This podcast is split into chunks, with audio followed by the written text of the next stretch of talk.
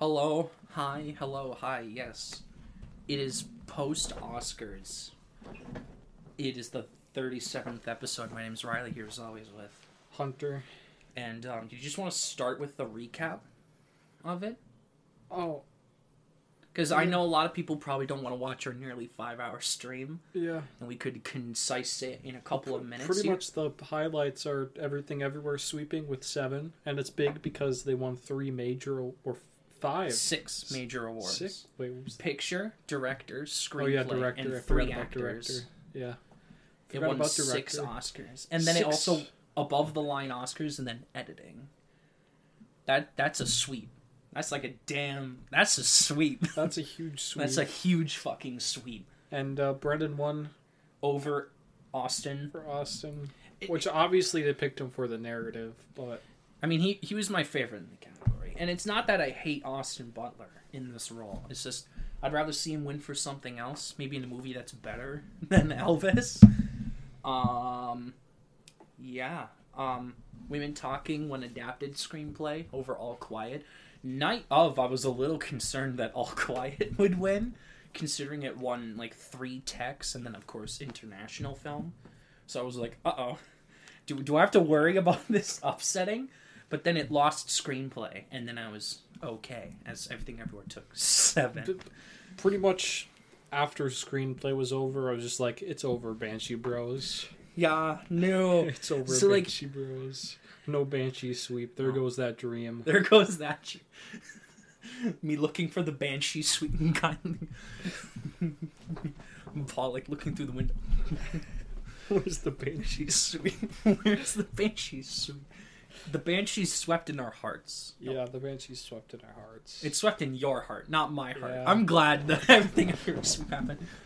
But I got eight wrong. This is the worst year I've had. I did so fucking poorly. Maybe you should have just went with your gut and just. I should have. I should have went with the everything. I picked predicted it for four because I was like, oh well, best picture sweeps don't happen. It's crazy that predicting it for four and then it won seven. so like, I should have just gone with it. I guess I don't know. But yeah, this broke a lot of stats. BAFTA only got like four or five categories right, all in text. It got every single above the line award wrong. They haven't done that since the year of Titanic, over 20 years ago. So that was a big deal. Um, yeah, RRR won song that was pretty epic. And they did it on stage. Yeah, oh, that's so good. Black Panther won costumes in a shock upset over Elvis, which won nothing, by the way. It won zero. Just by getting over nominated with eight, it got zero wins. And I think if they did the voting, no joke, a week earlier, it would have won like four. Which is crazy that just one week can annihilate an entire campaign. Well, maybe they after the award they're like, "Well, let's go watch it again."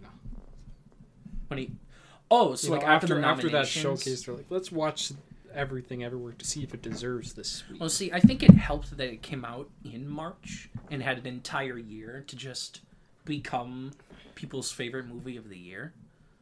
Someone did like an, an experiment. They talked to members of the Academy in anonymous ballots. They had a hundred, and everything everywhere started off with forty-four number one wins out of a hundred, and it broke the necessary limit pretty quickly.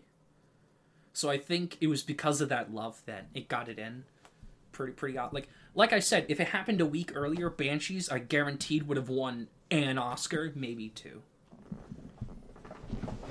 It's just the time that it that voting happened, it just it kind of got fucked up with the SAGs and Brendan wouldn't have won too. yeah, that's true. He wouldn't have won.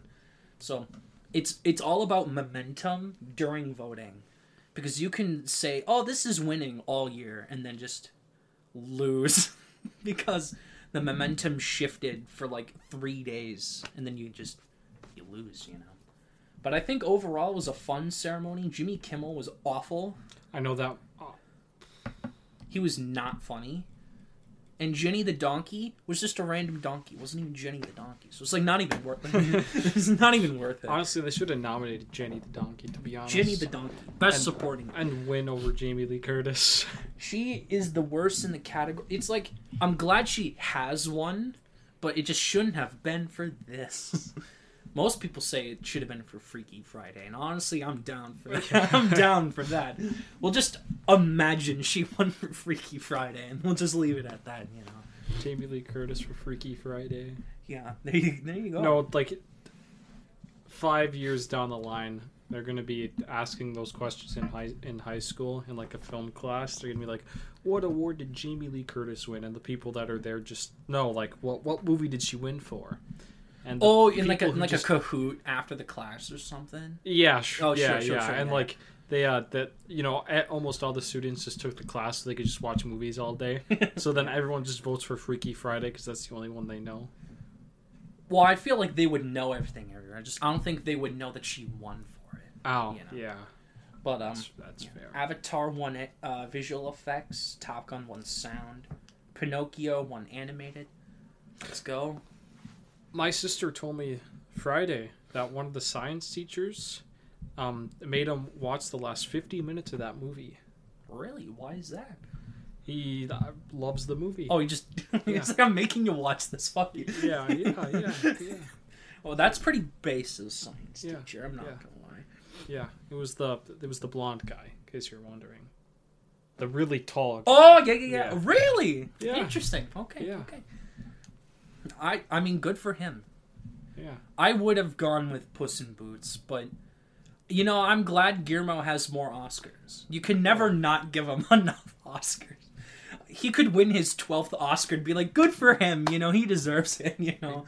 and him on stage, he actually looks like a massive teddy bear. I know! Actually, And he, like, he was, like, crying on stage and he was, like, dedicating it to his parents and stuff. Like, what a great way to start, except for the 20 minute monologue by Jimmy Kimmel. and then Awards wise, what a great way to start. a- animation needs to be recognized more in other In other recognized more. categories. And then Netflix is like, well, yeah, we're with you. And then they cancel a bunch of animated shows. animated shows and keep Big Mouth. Big, Big Mouth. Sixth season of Big Mouth. Why do we need this?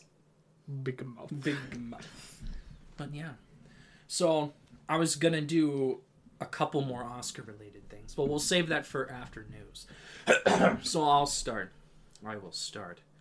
So we'll begin with um Tarantino's final movie was announced Yeah. I've entitled the the movie critic it's not confirmed but it's likely going to be based off of a real person a real critic in the 70s which is funny because the critic that it might be based off of praised tarantino for reservoir dogs so maybe he's just like ah a little circle jerk moment he's like just like ah praise myself a little bit Get, make a movie about the critic that praised him. I thought it was about a female. It was a female, yeah. Yeah. Okay. Okay. and yeah, that would be interesting. I It's a biopic about his career starting off the point of view of someone else. if that's actually what it is, that'd be kind of weird. But it's about a female movie critic, and it's not even confirmed that it's the real life person. But we'll see. Um, okay, so Avatar three. All right, we talked about how there was a nine-hour cut that exists out in the world. Well, apparently, it could become a limited series on Disney Plus after its theatrical cut in 2024. But I said, how much time and money would it take to do the VFX on it? Are they just gonna do it all and then cut down the movie? Or is this limited series gonna take like three years to come out after the after theatrical cut? Give it another ten years. Okay, yeah, yeah. Avatar 3, the limited series, 2099. Took forever. Um, oh, so here's another one. Barry Keoghan, or Barry Keegan, Coogan. I still don't know how to pronounce the guy's name. Him and Denzel Washington are joining Gladiator 2 cast. Oh yeah, I heard about Denzel. I didn't know about Barry. That's exciting. I I guess. I guess that's exciting. Um I didn't like Well, it's not that I didn't I didn't love Gladiator, but I guess we'll see if the second one will be where We'll see if he blames the millennials on their phones this time. he keeps making historical epics and people don't give a shit about historical epics. well, Gladiator anymore. Two won't bomb because it's Gladiator Two. No. Nah, it'll bomb. It's gonna bomb. They're gonna poorly market it. Yeah, yeah, yeah. yeah. And I, I guess I have two more, kind of. Uh, Tom Cruise saw The Flash and he said that he loved it. His exact quotes were, "This is the movie we need right now." Um, please no. Like, I genuinely don't know if they're just because James Gunn said it. Zaslav Za, Za, Zaslavizav Z- said so. I I don't know what's going on. The no, but like there was an image of Tom Cruise at the screening.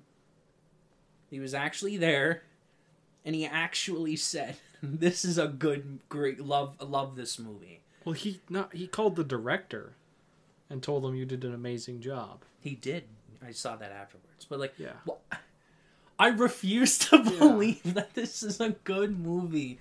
I refuse to believe. Ah, yes, the Flash movie, the one that's been in development hell for like almost a decade at this point. it was supposed to come out in 2018, right? Mm-hmm. Yeah. It's three years later. Direct. Originally gonna have be about Flashpoint. I don't know about. I don't now. get why there's. I would love if it was good, but I just I refuse to believe that it's good. I refuse to believe. And you know what they're gonna say if it's good? Thanks, Zack Snyder. Why though? He has nothing to do with it. So th- just like they said Shazam too, they're gonna go. It's it's all James Gunn's fault. This movie bombed, like Black Adam. Had nothing to do with.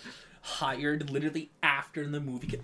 well, that's not true. He was hired like a couple days before the movie came out. And that probably did make people not want to watch it, though. They're just like, oh, it's over. Okay, yeah, it's over. Why do I even need to? Yeah. Yeah. Um, okay.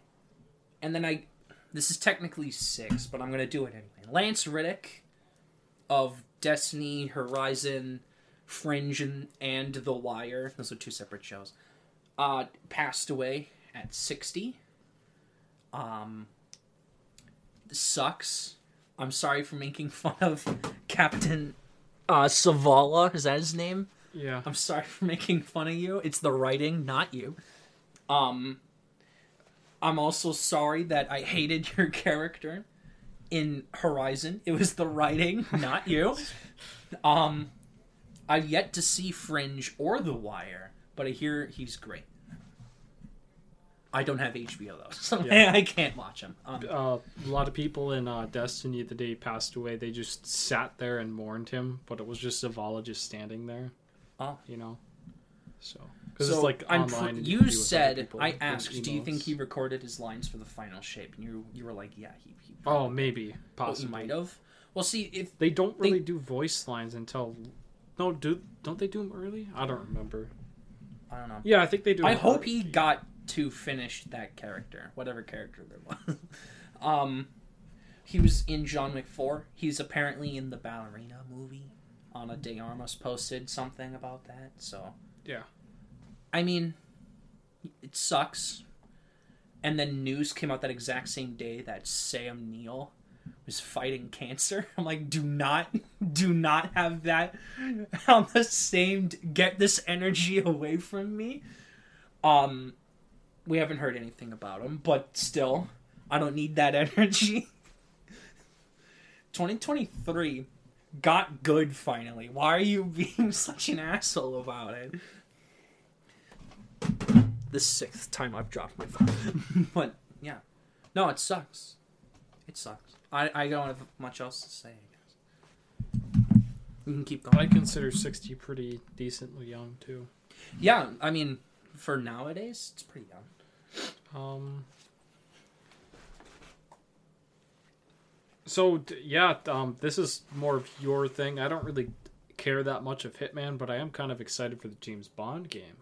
Yeah. They they they uh, IO actually did come out and say, "Nope, we're done with Hitman. We're gonna focus on James Bond." J- James John. So that that's kind of epic. yeah, it's apparently an origin story. This Oh. first one, which, okay, okay. Um, Naughty Dog, they came out. Well, I think it was Neil. Yeah, Neil. Neil said that The Last of Us Part Three is not next, but they did already. They're working on their game now, whatever it is. Hmm. Well, there's been enough rumors to satisfy every kind of you know, fantasy. I don't know. I just feel like I don't really. I mean, I'm glad it's something new, but I guess I don't. I don't really care too much. All right, so I I think I'm gonna have six because I can't decide over which one. But here's just a quick one that kind of got a chuckle out of me. Um, Sony is concerned about Starfield being an exclusive. Oh no! I th- I think it's funny that Sony is complaining. What? you can't have I, I get I get Call of Duty, and I get they're kind of mad that, and other people are mad that Xbox is picking up IPs that people already know and making them exclusive. Well, first of all, Sony has Spider Man, but anyway, Sony was also rumored to be in the position they were looking to buy exclusivity rights for a year for Starfield. So I don't want to hear anyone complain. Just get this whatever's going to happen with the whole acquisition thing to just disappear. I'm tired of hearing people bitch online on Twitter. Either have it happen or not. Yeah, happen or not, I don't care. Just get it out. I don't These want to see it on my. acquisitions take a while. Yeah. I don't want to see it on my feed though. It's gonna happen consistently. That's all you'll hear. just uh get it out of my way. Um. Well, this is small, but, uh, but yeah, James Gunn did confirm he's working on the Superman movie. I thought we talked about this last. That was rumored, but yeah. Oh, I thought it now was confirmed it's, last It's time. confirmed. Um. Oh damn. Oh shit. Oh shit. Oh shit. Oh shit. Oh shit. Oh shit. Oh, Oh shit. Yeah. Um. The director of Shazam two.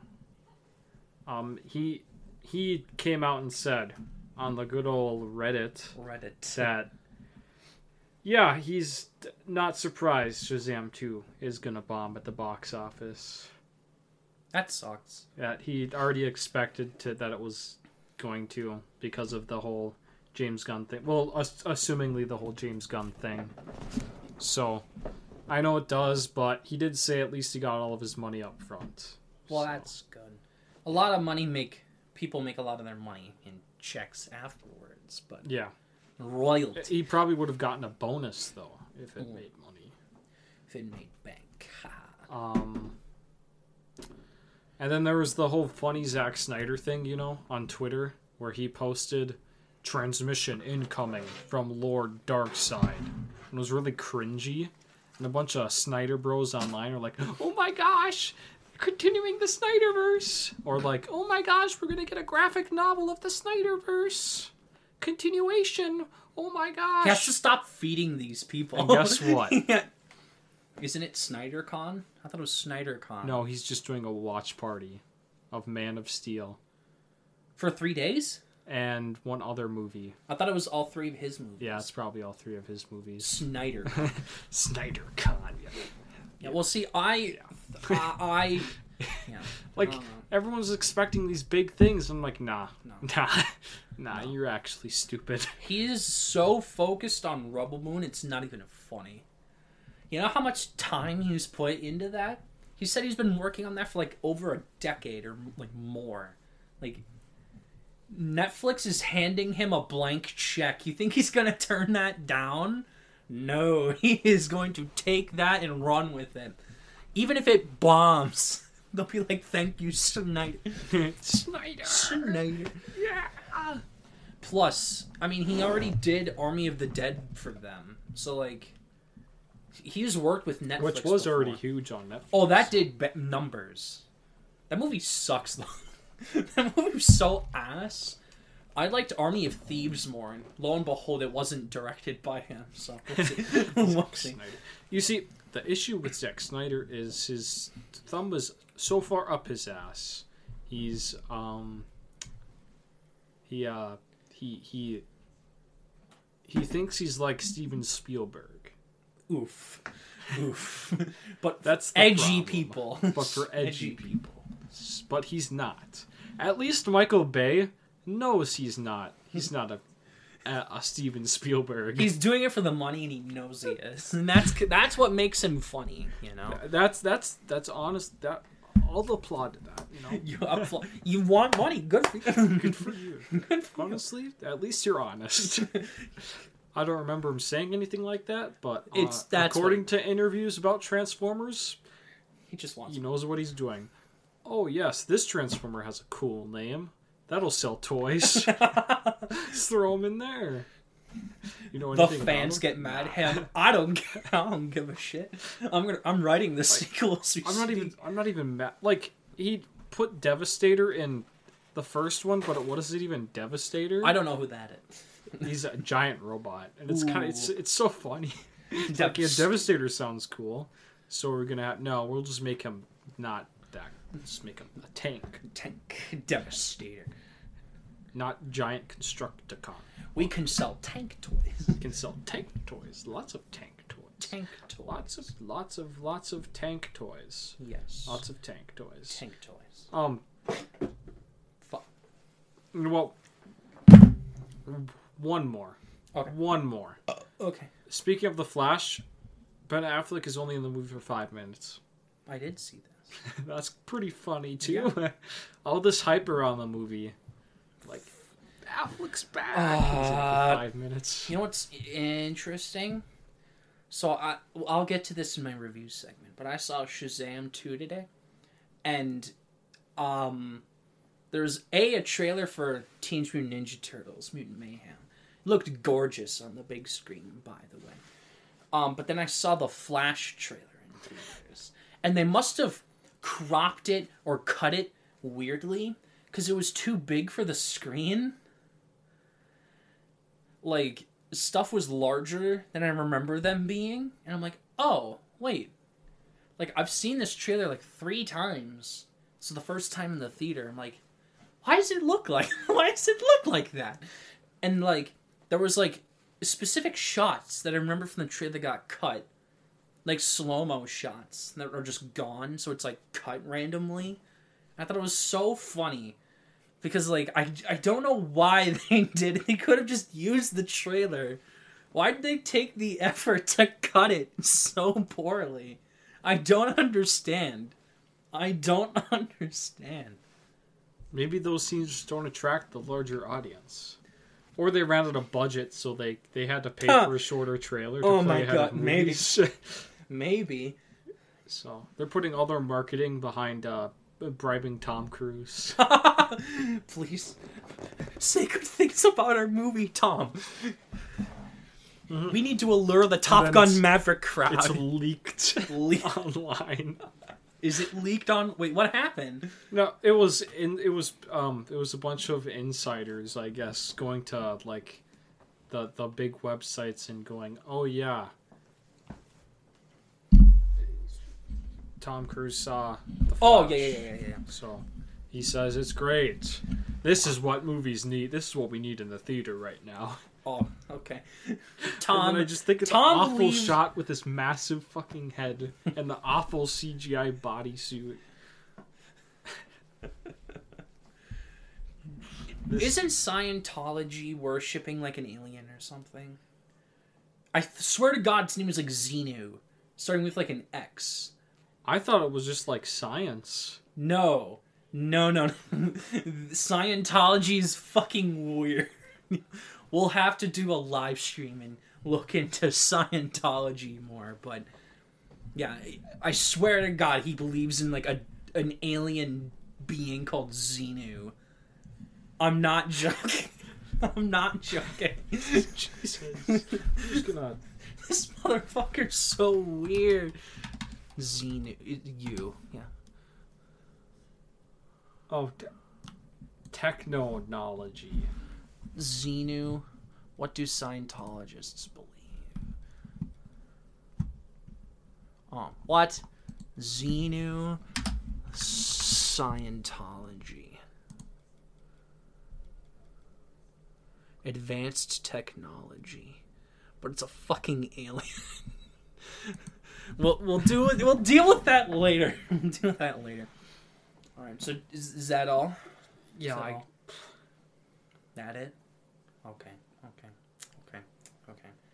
So, um, okay. Of these, which which one do you want me to just start with? There's one. This one was gonna be the one for March, but I don't know if you want to do that next week or this week. the This one, not. I don't know. It's up to you. I have a bunch of reviews as well. I don't know what you have. We will see where we are at next week. For what? Oh, which one? Wait, which one were you asking? Do you want this one? Yeah, the we'll, one for March. We'll we'll uh we'll wait for n- next week because you have six. Hmm? You have six movies. Seven. Seven. Uh, Yeah. Couple. Wait for next week. So I'll switch something. I'll switch. All right. Yeah. Do you have any reviews, or am I just going to be talking for a hot second? Well, yeah, I have I have one, I guess, unless I'm forgetting something. Okay. You we we'll start with you then. Okay. Well, I told you last week I was going to. It just popped up on my head. I'm like, I'm gonna do a funny playthrough of the Mass Effect games, but my choices are randomized. Yeah. Um, I started the first one. I'm not gonna get to the second one because RE4 remake is coming out, and I usually put a lot of time into the second one because I love the second one. But I replayed the first one, and I'm glad I kind of did randomizer because then I'm not like, oh, I'll just do the same choices all over again. That's what I tend to do second playthrough for RPGs. So I'm kind of like, oh, wow, I'm a female now. I don't really play as females in RPGs, but I this I think is my first RPG where I played a full game as a female though. Well, up the full time. What you? do you switch halfway or something? Well, sometimes like Cyberpunk, I'll start, but then I'll just quit halfway. Or Skyrim too, I'll just quit halfway and start Oh, sure. another one. Okay. So this is like my actual yeah. So like yeah, quit halfway. Okay. Okay. Yeah, this was my first full one. So a lot of the choices I I were different than usual.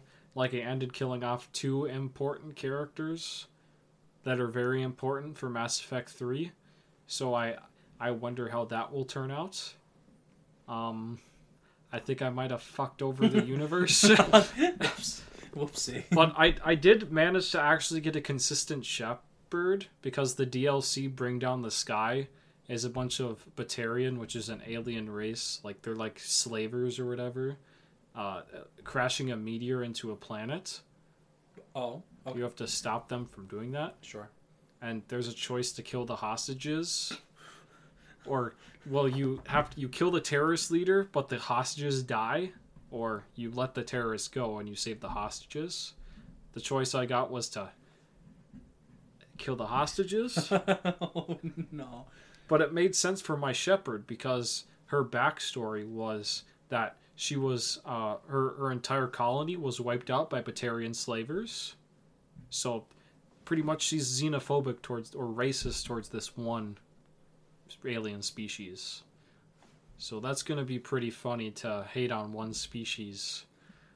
But if it's randomized, wouldn't like a dialogue choice be like super nice I- towards them? I just or- didn't do the dialogue choices. I just did the main ones, and then I just do it in between my heads for like the romances and the big choices leading up to it. So, yeah, I just kind of fill in the blank spaces because doing every single like dialogue choice would be kind of tedious. Going to my phone, one or two, or th- well, there's three in Mass Effect One, you know, so. Or just getting the same, a- asking the same question over and over again. three. Next one, three. Next one, three.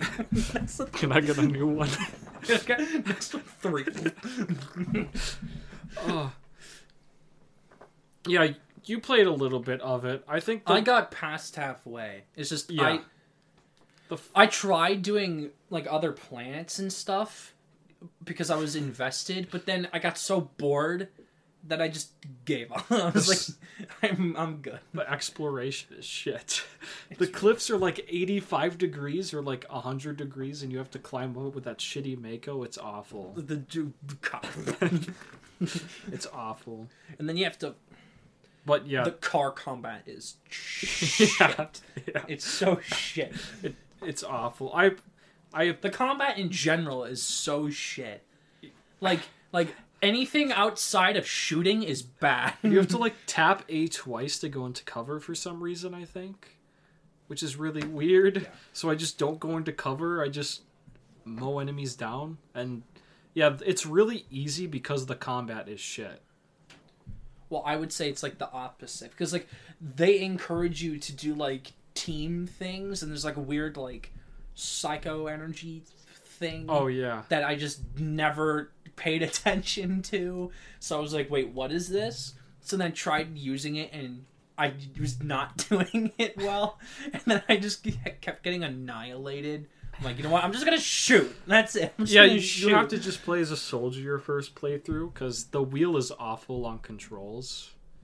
Unless you're PC, you can just press the number wheel, I think, or the numbers. Yeah, but So bad. so bad. the gameplay has aged pretty Poor. Bi- BioWare has had a rough time with the combat, but Mass Effect 2's combat is amazing. But, well, not amazing. It's a little bit above average. and I. No, I, I won't jump in. You can. Um, you can. It's a little bit above average. Um, but I think the thing that stands uh, above for, for the first one is the world building. Like every time I play, I get more invested in in the uh, in in the universe or like it's not just reading the codex entries it's talking to people and like how like like the asari they're they're all female in quotation marks. They're all just one gender or not even a gender they're just gender fluid like literally biologically they're actually just they can flip-flop whenever they want. Sure. and they they don't go by the she her pronouns but because everyone else sees them as female they just stick with them. So i think other cultures impacting other cultures is interesting. And hearing about other people's religions too and like other alien races going to buddhism is kind of cool. Them talking about that or the whole uh, quarian fleet thing how they have to maintain their ships and they really dissect into how their government works for some reason. I don't know why. That's kind of unnecessary. There was a point where I was listening or reading every codex entry I got. But that's so much information that it just became kind of like a like a puddle of like nothingness and I just forgot it all. like if if I read some of it in one playthrough and I got around to it eventually and read other things, I probably would have remembered it. But because I just went head first into everything, I forgot it all. Or you just do what I did first playthrough, not read the codex entries and not really pay attention, and then you're like, "What's going on again?" It wasn't. Yeah, I I had trouble getting to the first one my first, but I came around to it eventually, and I think the story stands out compared to the other three, at least for me, because that cosmic horror baby, and I love how short it is too. It's really short. It wasn't short for me. I spent over 20 hours on it, and I was a little over Jesus. half. No, I was invested.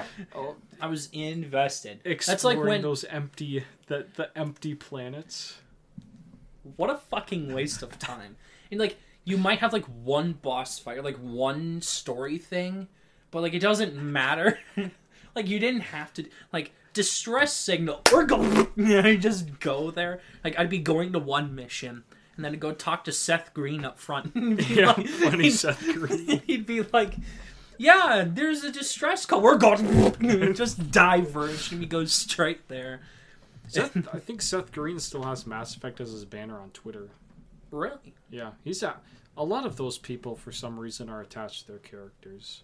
But anyways, I heard also in a lot of games people choose female because the voice acting is better. I'd have to agree, at least for Mass Effect. I think it's funny how stilted it is. I Yeah. think it's pretty funny. like sometimes it's good. It's it's like I keep it's like Final Fantasy acting. It's like it's good enough, but you wouldn't like like it- it's funny. like that's that's all it is. It's it's funny. Like you owe the- me a pizza. YouTube- Just owe me a pizza. We'll bang, okay? Back. so good. So good. Yeah. I oh I wasted so much time this week replaying the Hitman trilogy. Oh, the whole trilogy. The whole you just played the third one. Oh, because they're all in the third one. Yeah, yeah. Mm-hmm. yeah. So, so yeah, they all I guess they were maybe all free. But I don't remember, but they're all free now on Game Pass. So I was like, you know what? This is probably one of my favorite trilogies. So I'm just going to go for it. So I downloaded all of it. I played through the first one and the second one. I'm almost done with the third one. They're so good. They're so good. Like the third one, uh, maybe I judged you too harshly. I judged you too harshly. The second one's still mid though. The second one is like good, but like I, there's a reason that it's the most boring. It's the middle child. I just wish it was more freedom where I can. Shh. I shouldn't say it. Do what? Oh, commit terrorism? What a Jesus. I mean, you could. I mean, there are all all people die runs and then the game crashes because there's just too many damn people.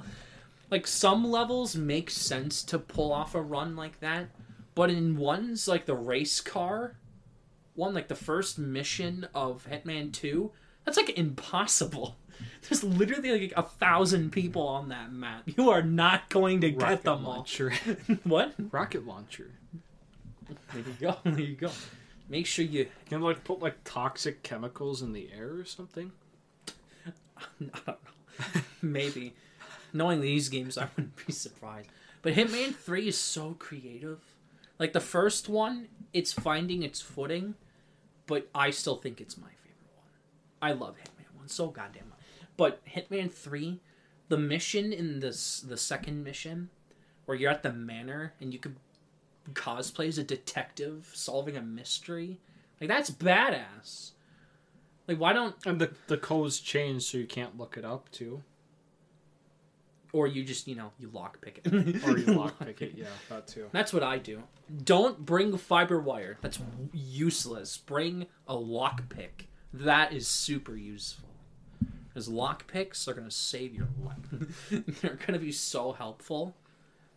Because I don't know why people bring fiber wires. I- People that bring fish are funny, and they're okay. I, I think the reason why I can't get into Hitman is because I want to be like the funny YouTubers where they bring the most useless shit and then beat the level, but I suck, so I can't unlock them. Yeah. I can't. You have to actually play good the first couple times before you like I've done several where I've gotten like 5 stars and I'm like terrific. I wasn't even trying.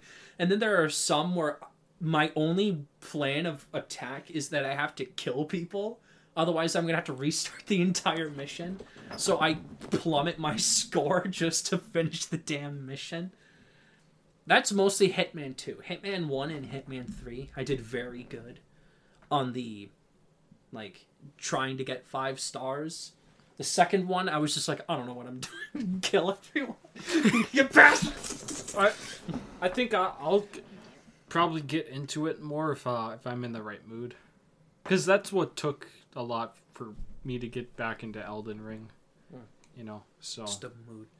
because you know That's going, why I think they're the perfect James Bond choice.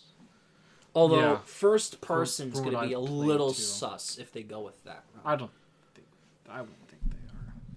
You have to see your costume change. You have to. Well, James Bond's just a suit. Suit.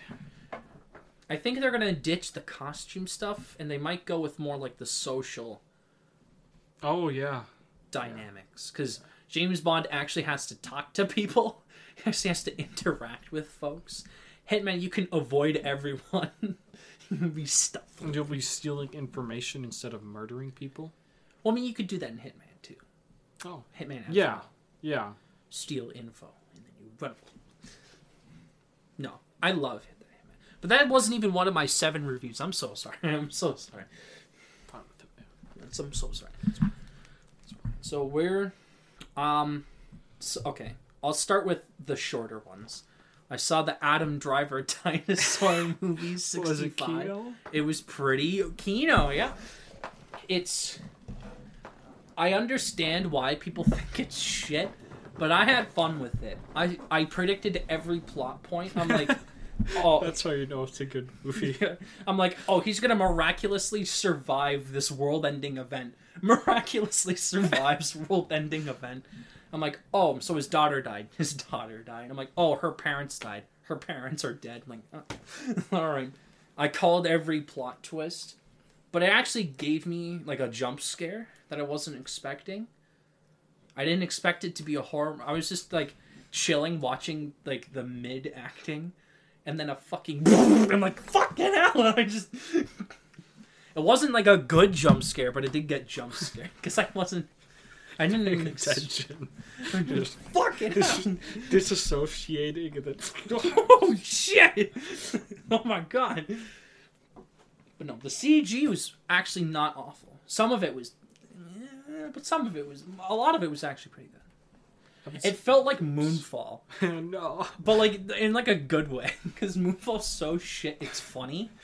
Like this is that, but slightly better because there's actually good CG and some slightly interesting cinematography. Slightly. This what the title card shot was so good. It's the sun rising over Earth, but like you see like just a, a sliver of light over the Oh. Earth, and everything's in shadow, and you see it come up. Like oh my god, so good. That shot was so good. But otherwise, I'd give it like a five, maybe. It's fine. I had fun with it, but it's I'm not gonna remember it. It's like a, it's like my default rating is like a five. Well, yeah, because it's average. Actually, five point five is technically average. Yeah, I mean, it's so fucking. Some people would say it's zero, but it's like it's it's one to ten. Negative ten. Like, okay, like excuse me. Zero is mid. Yeah, that doesn't make any No, sense. that makes zero sense. But One is then what's bad? I couldn't tell you. I couldn't tell you. All right, so then I watched Shazam: Fury of the Gods earlier today. Um, it was pretty okay. I actually liked it quite a bit. I don't know why it's rotten. Maybe I'll change my mind within the next year. But I, I saw the trailers. I'm like, eh. I saw people dunking on it. And I'm like, okay. And then I walked in and I watched it. I'm like, what the fuck? I'm entertained. Excuse me? Like, I was actually enjoying my presence in this movie theater? Like, what the fuck? That's not allowed, I don't think. That's not allowed. Even shitty jokes were funny. There were a couple of jokes that I thought were kind of funny. So they used the shit ones for the trailers. A lot of them were in the trailer were pretty shit. Some of them were pretty funny. There was there, there was a recurring joke in the third act about how the teen boys were into older women. I thought that was kind of fun because like it made no sense. Billy Batson's got the hotties for Wonder Woman, but like who does who doesn't? You staring? What are you staring? You did not run, not wrong. Um, Only for really. and cast. one thing that I found out is that this movie only cost a hundred million dollars, and it looks infinitely better than Ant Man, which was two hundred million dollars. Like I don't know how David F. Sandberg does it, but he uses a lot on relatively smaller budgets. Like it's not a small budget, but for what I saw, like holy shit, that was only a hundred million. That's pretty good. There were some CG moments that were clearly CG, but then there was a lot where I was like, damn, that's a hundred million. That looks really good. I was kind of impressed. Probably because they don't overwork their VFX artists Well, I'm glad. as much. It's funny that it was gonna come out in March, got pushed up to December, and then got pushed back to March. That probably helped too. Like I'm glad they got the extra months. You know, those VFX artists were like, please delay us back to our original spot. No. No, we're okay. We're- No. We mm. need to make money this quarter. You already have four movies that made a billion dollars this quarter. Disney. No. No. We're we need five, or we'll start cut. We'll start firing people at Disney World What? because we didn't make enough. what? We didn't. We didn't meet our expectations. We didn't meet our half of expectations of, five hundred billion dollars this year. We're gonna have to cut two thirds of our work. what the fuck? what the fuck? Yeah. I give it a six. I enjoyed it. I was worried they were gonna drop the family aspect, and though it is less prominent, I'm glad they still kept that as a major thing, because that's what I liked about the first one. Was the family dynamics. So I'm glad they kept some of it, you know? I thought. It, yeah. Okay. You didn't like Shazam. I like I, Shazam. I thought it was okay. The third act is rough, but I liked. the final 10 minutes of this movie are really bad. They're really Yeah. bad. But like the rest of the movie is pretty pretty good. But the, those oof. Yeah. Oof, those I- final 10 minutes were I just think I have a problem with the final act of Shazam. Yeah. Oh. Mostly because I feel like the Marvel family just comes out of nowhere. It works in this one. So, yeah. It, it works. All right. And then I was going to watch Scream 6, but I hadn't seen any of the Scream movies except for the first one. So I said, you know what? I'm going to watch all the Scream movies before going into this one. So today it was either Scream 6 or Shazam.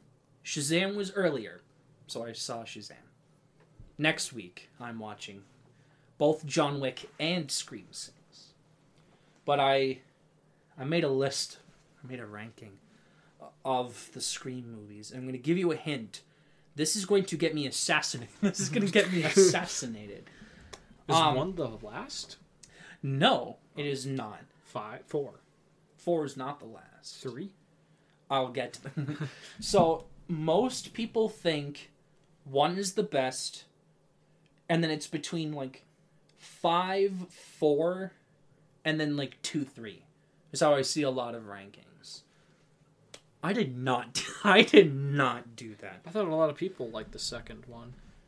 Yeah, but it, it- most people agree the first one is the best one. I don't. I'm just going to say that right now. I don't think it's the best one. And I'll explain my reasons. Should I go in release order and ranking order? I'll go You in. might as well do ranking. I'll do yeah, ranking. Yeah, might as well do ranking. All right. This is before Scream 6. That could change it. But Dead Last is Scream 3, and it's not even that bad. I'd give it like a 5. I think it's actually pretty good. Oh, Like, so you're there isn't a bad movie in this series. I personally don't miss. think so. I don't think they've had a miss. There's a mid one. Scream 3 is pretty mid, but I wouldn't say it's a miss. They've been pretty good. Yeah, I'm glad I watched these. Scream 3 is the weakest because of the villain, the, the ghost face in this one.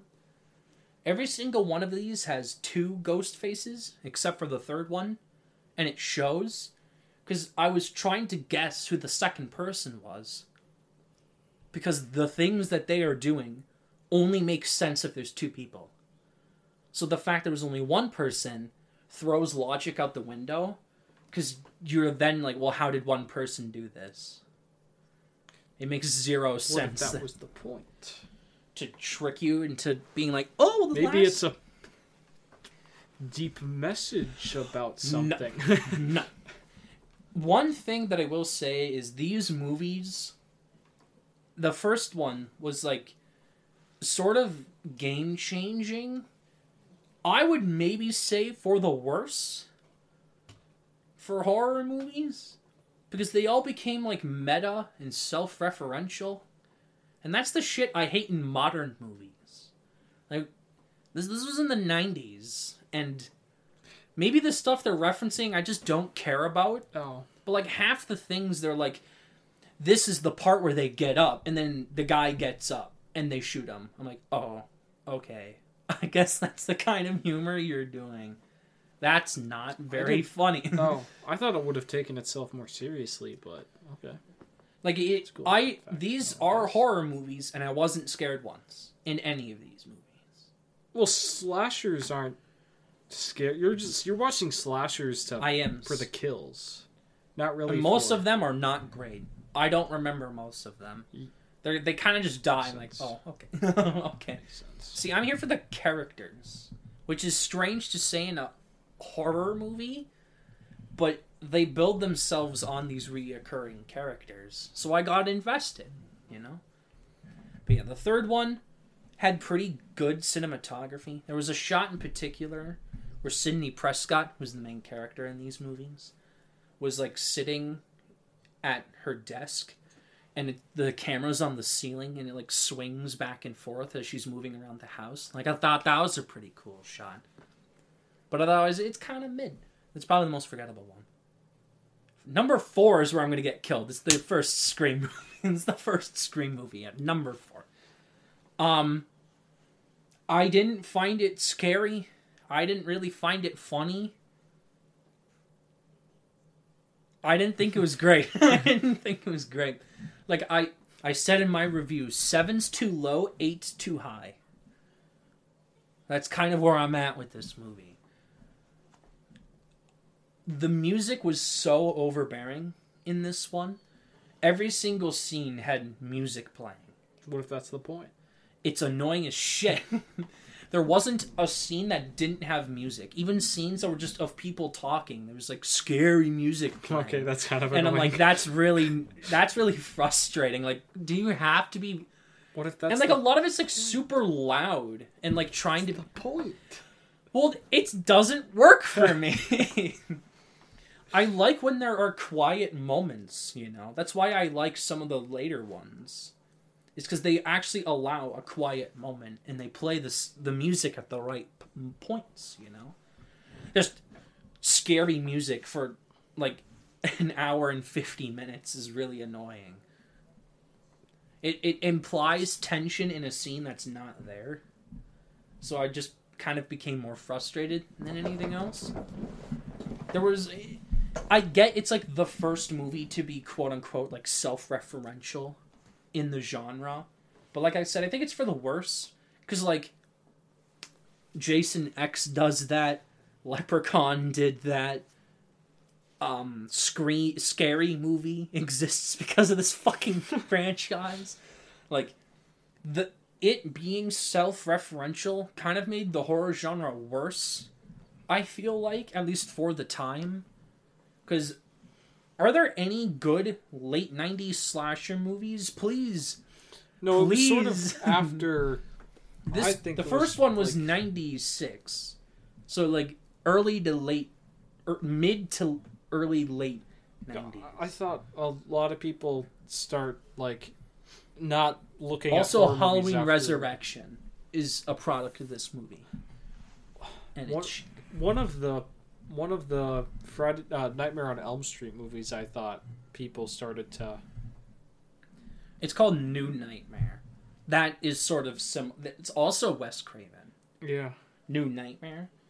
Um, that one sort of. Let's see here, ninety four. All right, so it's a little bit before, but similar concepts. I don't know. I thought Scream was kind of overrated. I'm so sorry. I'm so sorry. Number three, I have Scream 2. It's just a more definitive version of Scream. They didn't. Pl- they- still had the fucking music problem, but I thought the kills were more interesting.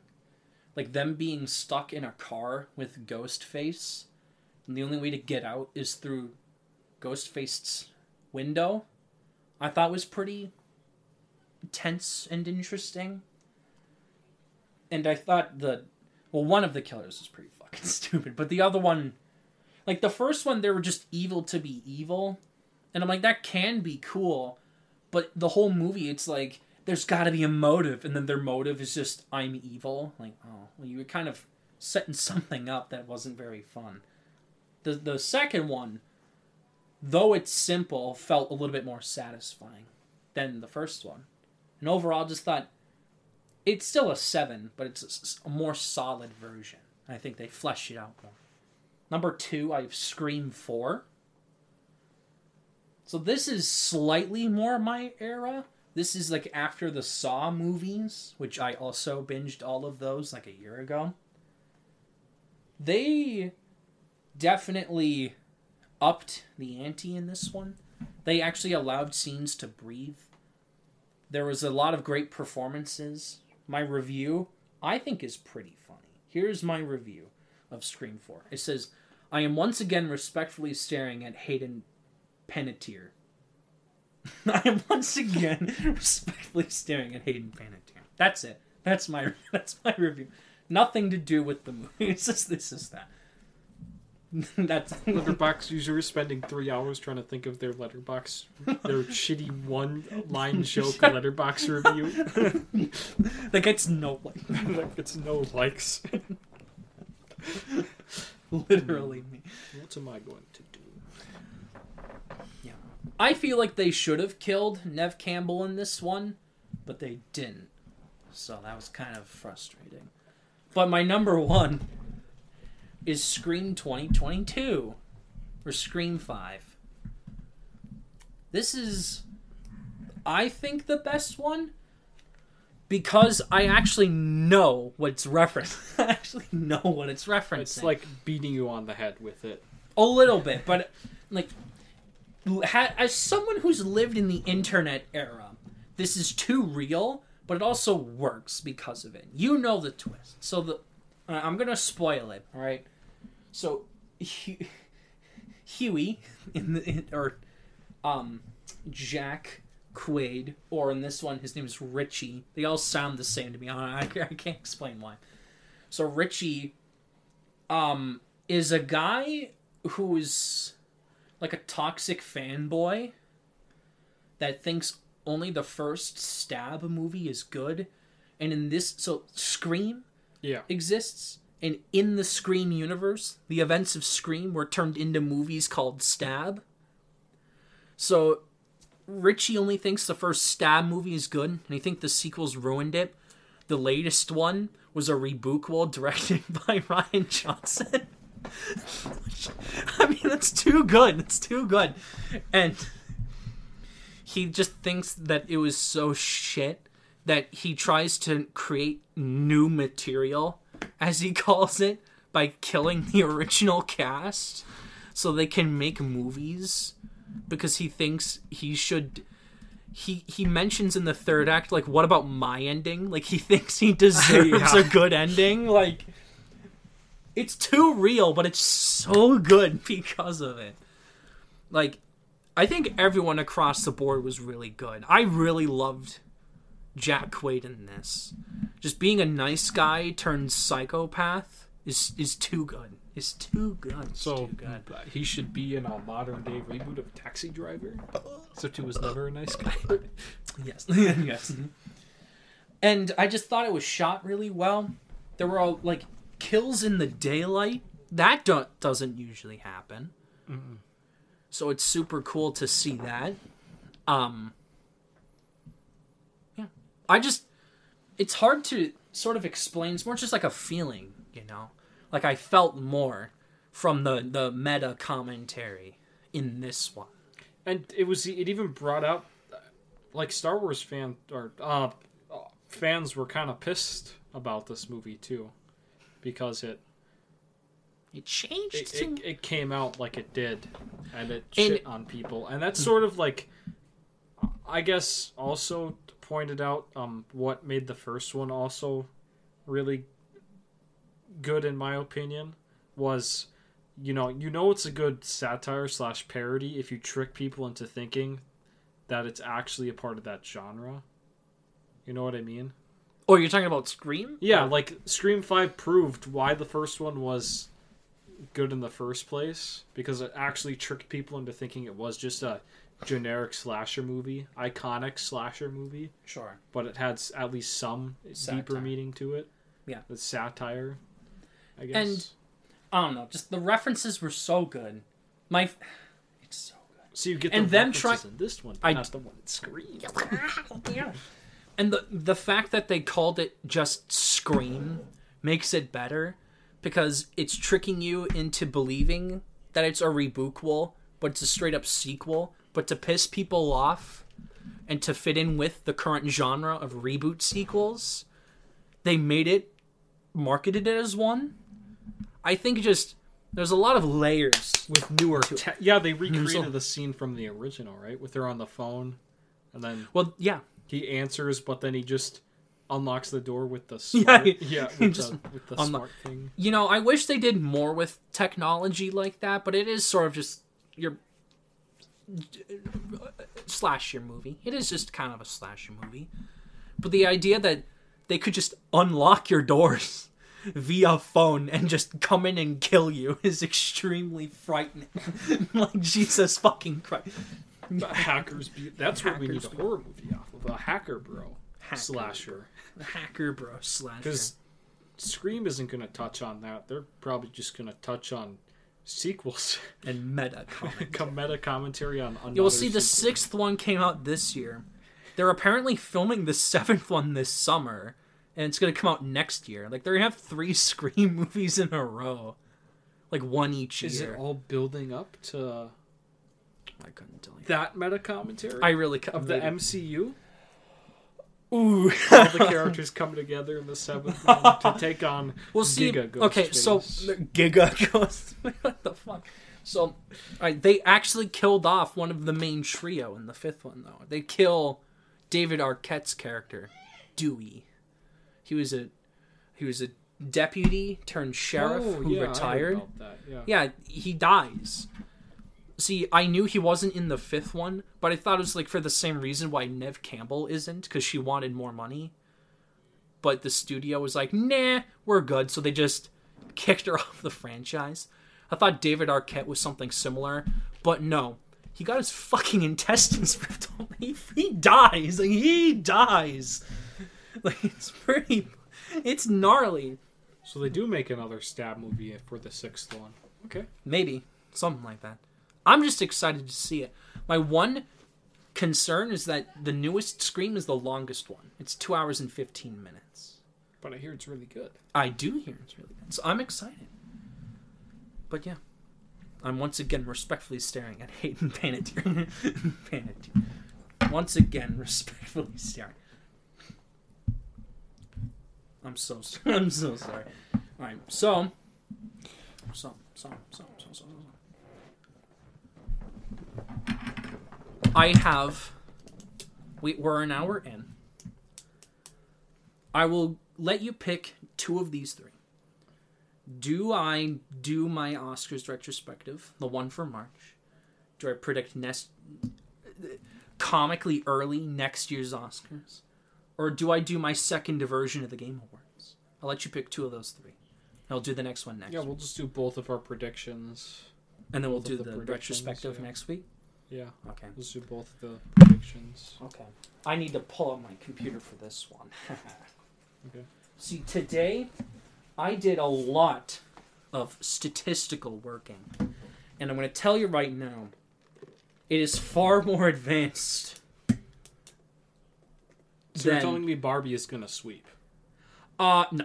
You're telling me kill. Well, I'm talking about my uh, my predictions for Game Awards. Oh, that too. You know how I had like five bullet points?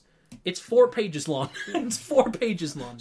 But you're still telling me Killers of the Flower Moon is gonna sweep. that, right? No, I'm so sorry. Brendan, best supporting actor, he gets second Oscar. In a row. Wouldn't that be nice? No, no, that's not happening. So, this is around the time where people sort of just list off movies and like that's it.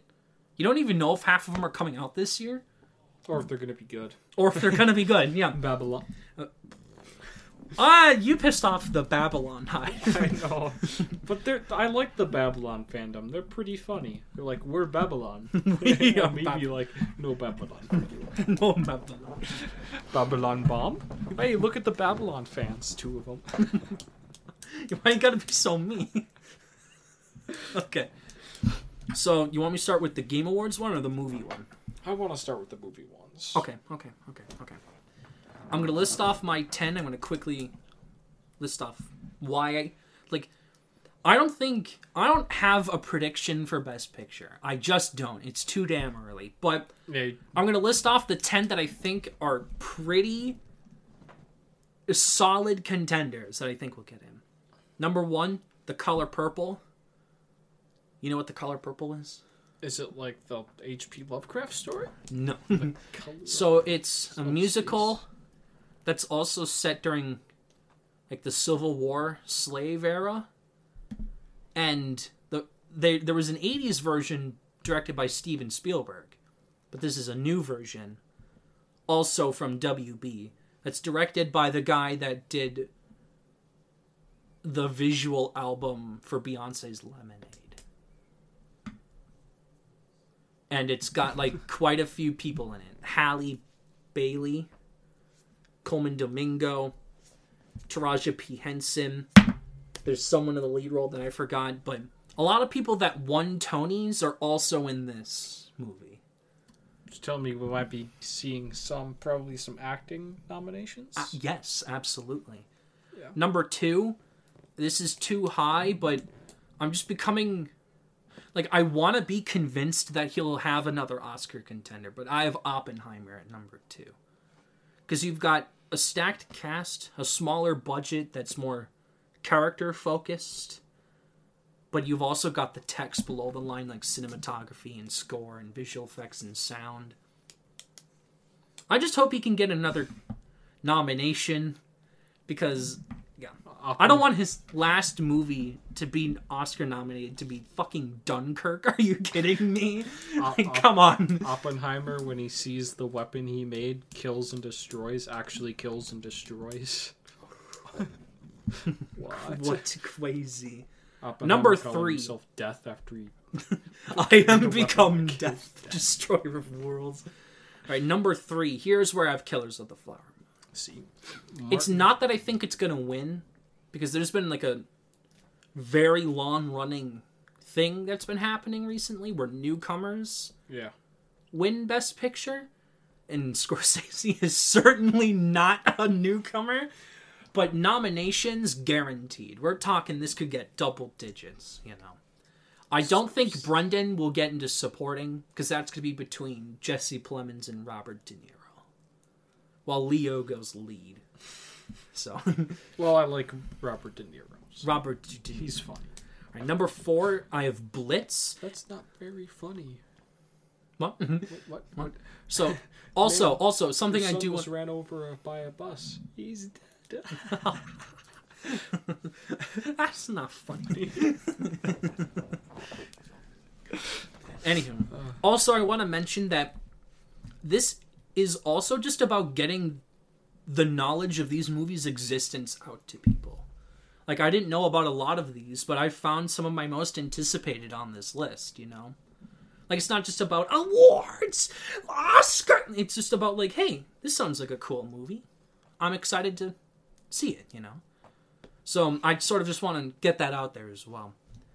Number four, I have Blitz. It's the new Steve McQueen movie, the guy that directed 12 Years a Slave. It's set in 1940 during Blitzkrieg of, uh, yeah, Britain. um, Oh, it's got that Saoirse Ronan and a couple of other people in it. I don't want to go up on my Letterboxd and search every single one because I want there to be a little bit of time here. Number five, I have Dune Part Two, my second Warner Brothers pick. They have four movies that could get Oscar nominations, so I only have two on here. But it's Denis, so he'll probably get snubbed. Yeah, yeah, that sucks. the text I'm super confident in, like another production design, another visual effects and sound and score. But when it comes to like above the line, I'm a little less confident.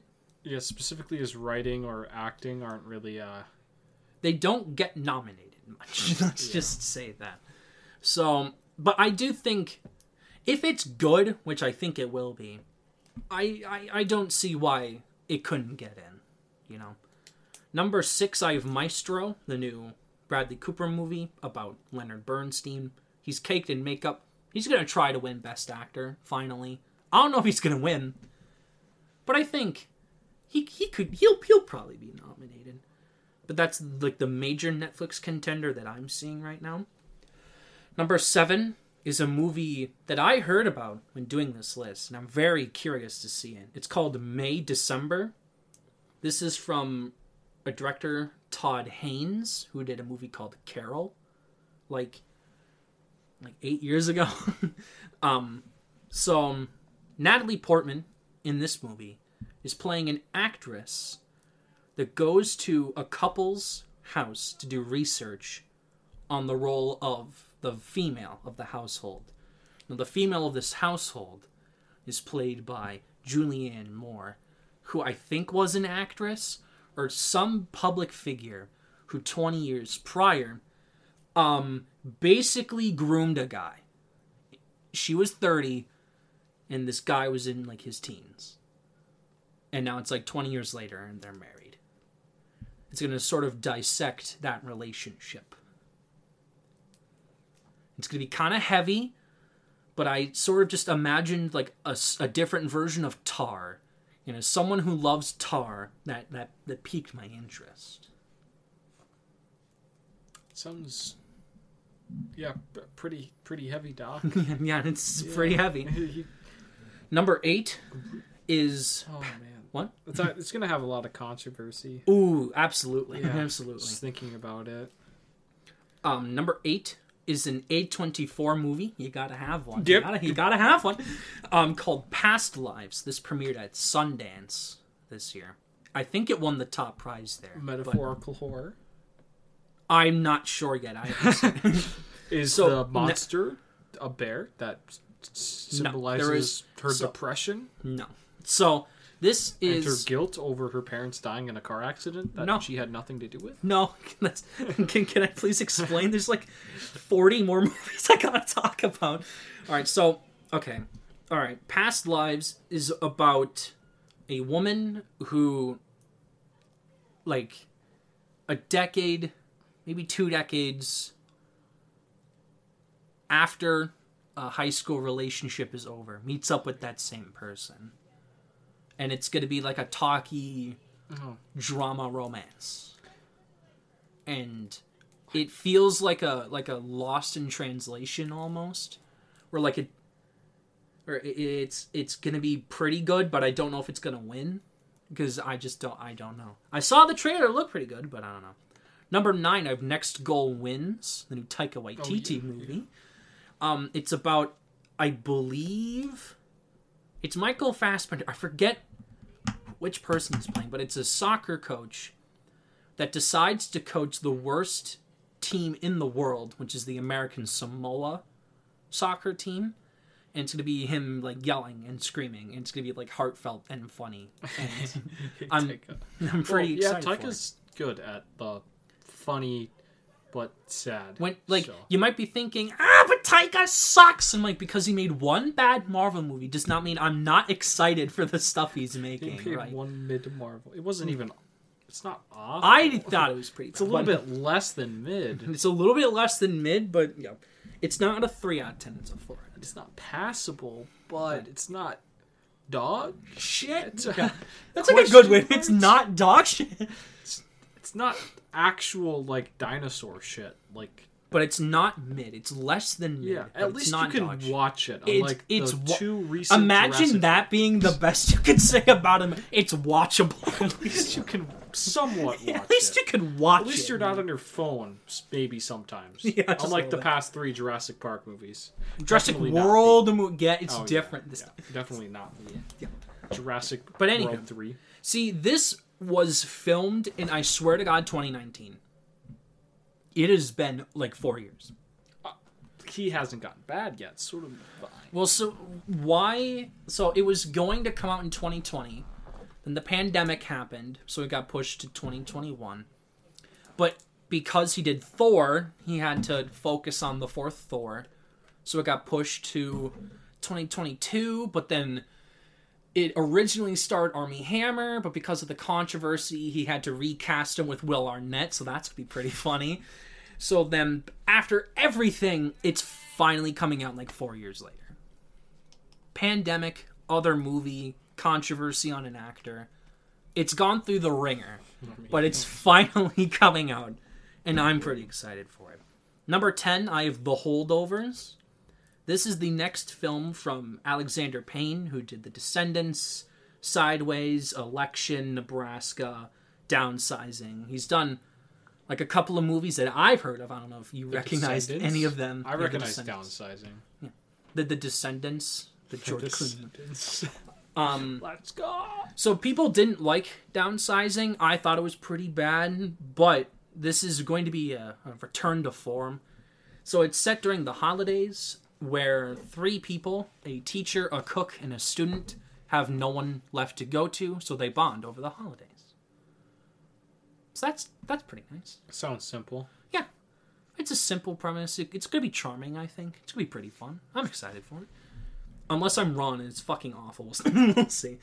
Um, so that's my top ten, and I'm not saying that's a, a good top ten. Me no Barbie. Uh, I'll get to. I'll get to. See, I already have two Warner Brothers movies on here, man.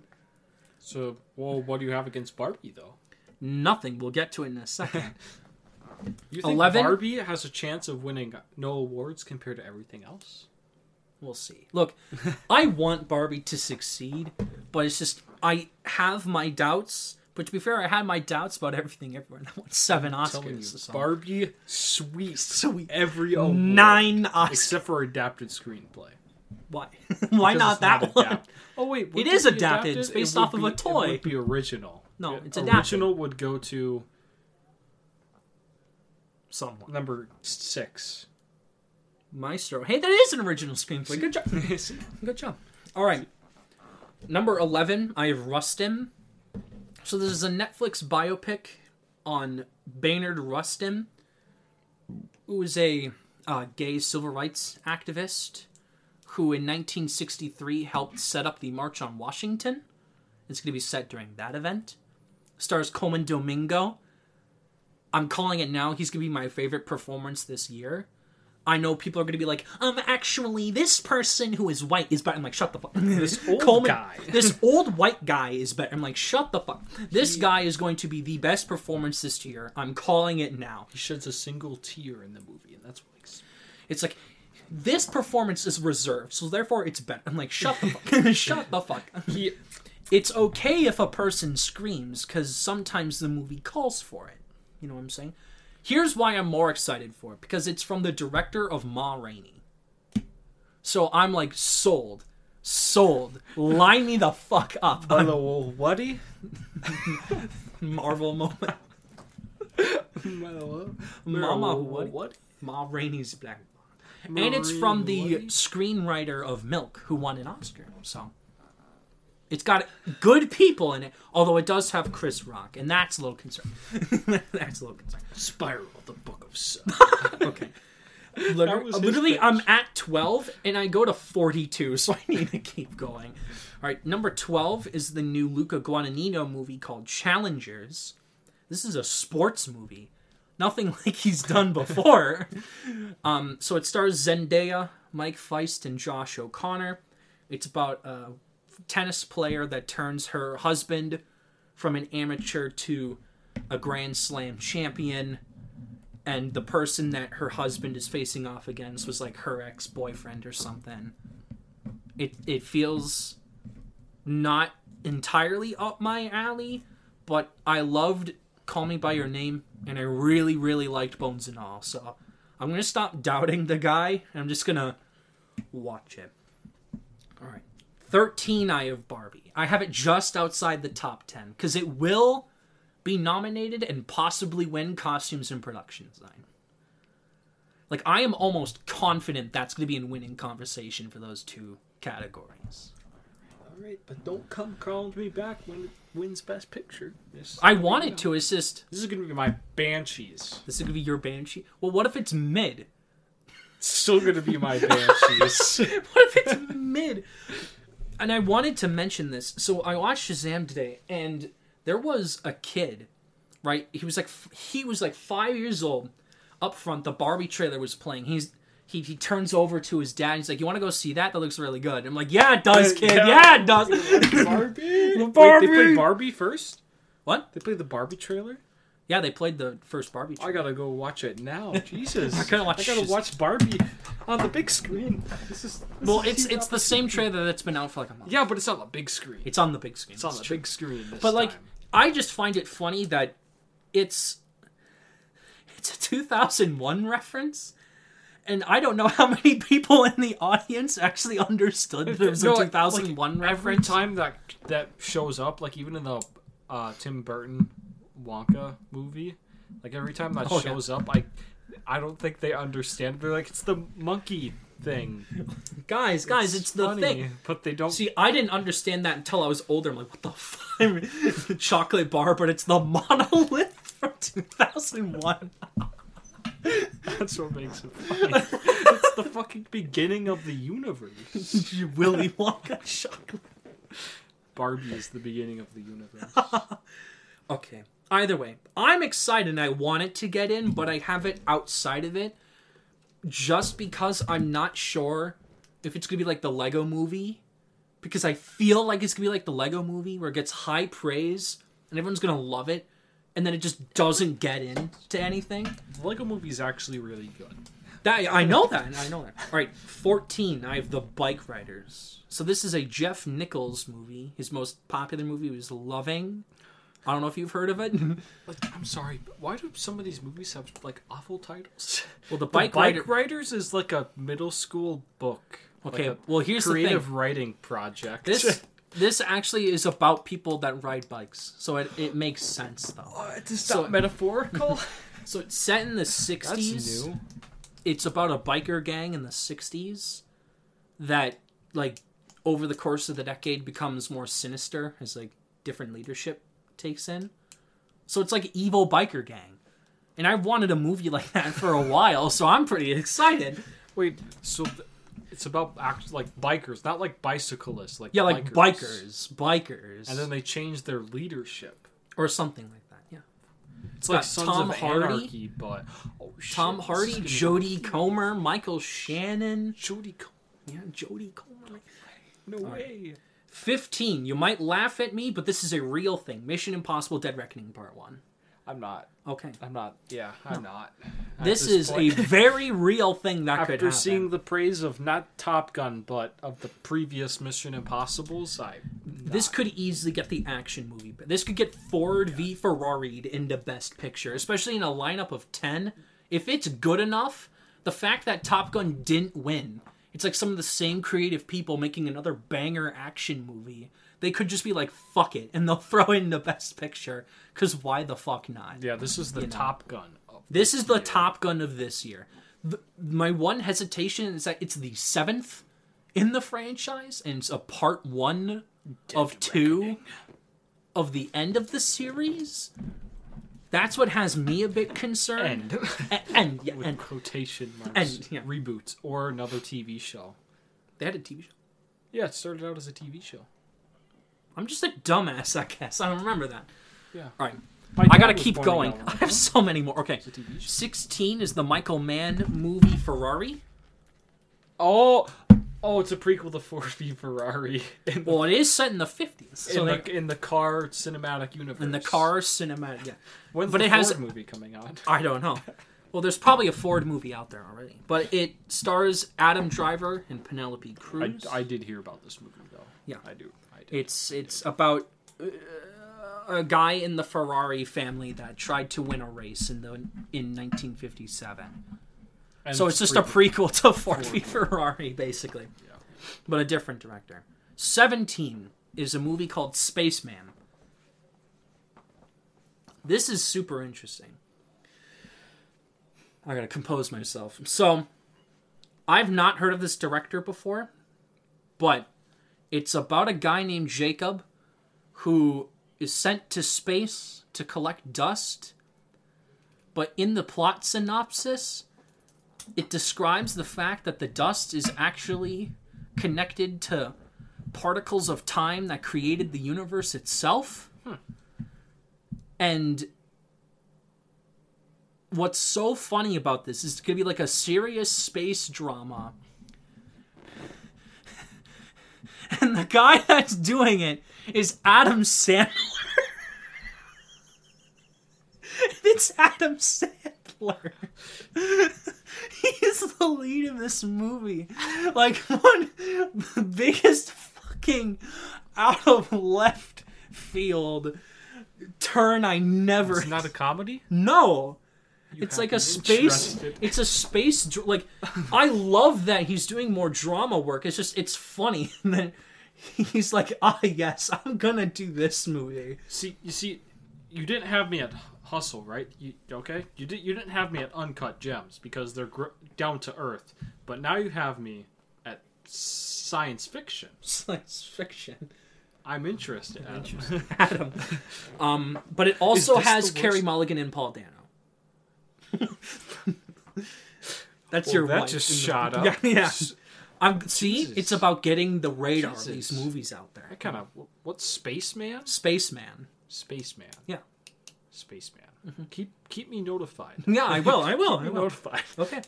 Number 18 is Adam Sandler, and now you have Carey No. and uh, Paul, and me.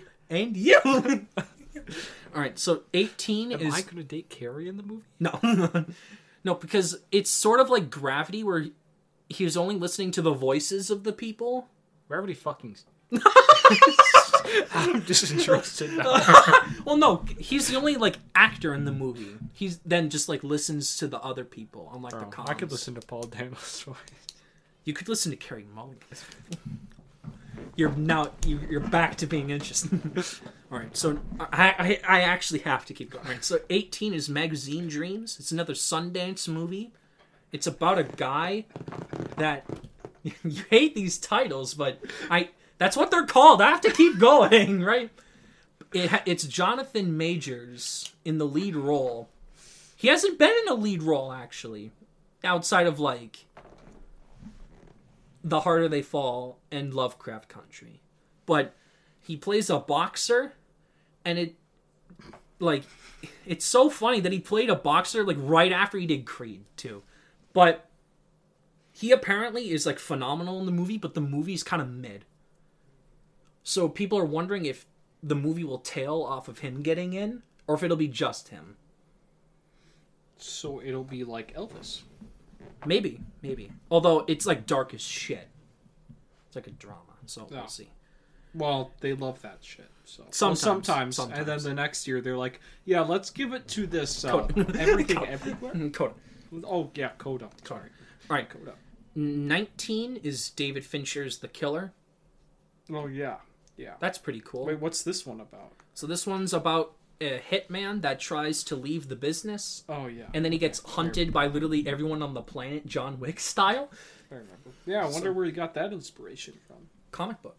Apparently it was a graphic novel oh. beforehand. Oh, then they stole it from John Wick. John Wick stole it from the killer. Or something, yeah.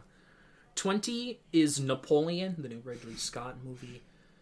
He keeps making these fucking historical epics and they will continue to not get nominations. And bomb. And but no, it's Apple TV this time. Oh, But here's the thing, they're also doing Killers of the Flower Moon. So I don't know if they're going to do both in the same year or if they're just going to focus on the Scorsese one. Probably just the Scorsese. maybe. But I mean, it's got Tahar Rahim, uh, Joaquin Phoenix, Vanessa Kirby. It's not that I'm not excited. It's just, it's it's a it's a dangerous field, you know. Twenty one. I'm not joking. You might think I'm joking, but I'm not joking. Twenty one is Wonka. Speaking of Willy Wonka, twenty one is Wonka.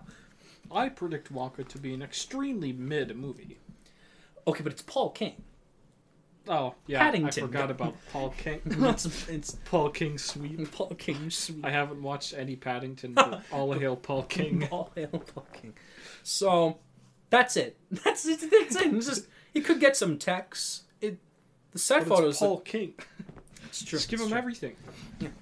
So twenty two is another World War II movie. Well, crazy. It's called Lee. It's about a woman who, this is a real story, was a model that went to World War II to pose for Vogue or something. But it stars Kate Winslet. She's going to get another nomination. So fuck. uh, goddamn. And it's a war movie. It God is a damn it. yeah. she knows what she's doing. She knows what she's doing. 23 is Poor Things. It's based off of another one of those unadaptable books, you know? Something like, Dune? White Noise or Dune or something like that. So Poor Things is about a woman that drowns herself from her abuse so she can get away from her abusive husband. And then a wacky scientist guy puts a baby brain in her head. And then it's also about like religion and I don't know what the what the fuck's going on. But it's from Yorgos Lanthimos, who did The Favorite, The Lobster, Dogtooth, Killing of a Sacred Deer, a lot of classics of the 2010s. So, I'm I'm I'm interested. Twenty four. How do you live? The new Hayao Miyazaki movie. I sincerely hope that this could get in.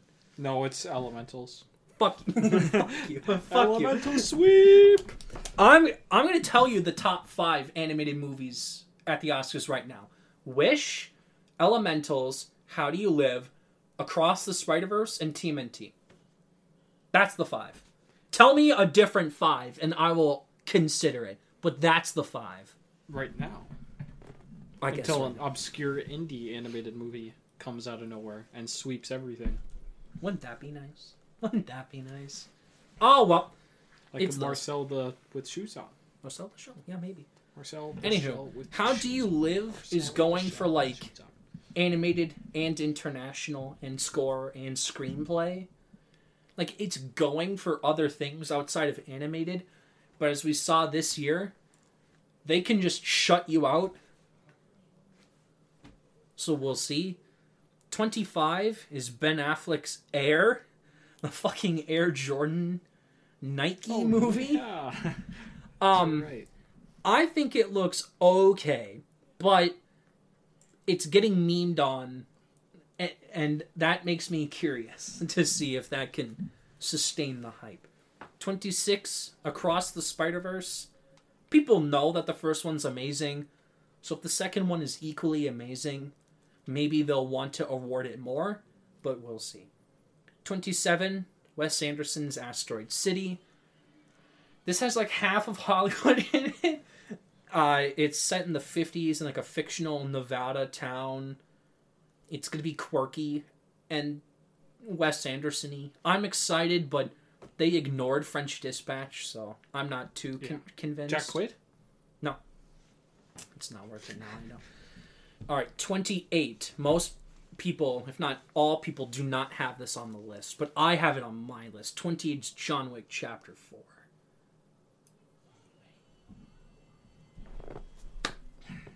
It's Suits. it's another one of those action movie picks. Like if enough people, which I hear they are, think it's the best in the series and absolutely fucks hard, I don't see why it couldn't get the action movie package. Like this Because Mission Impossible. that's why this is lower though, Yeah. because it's not Old Tom people Cruise. like Mission Impossible. They don't true. like John Wick. It's true.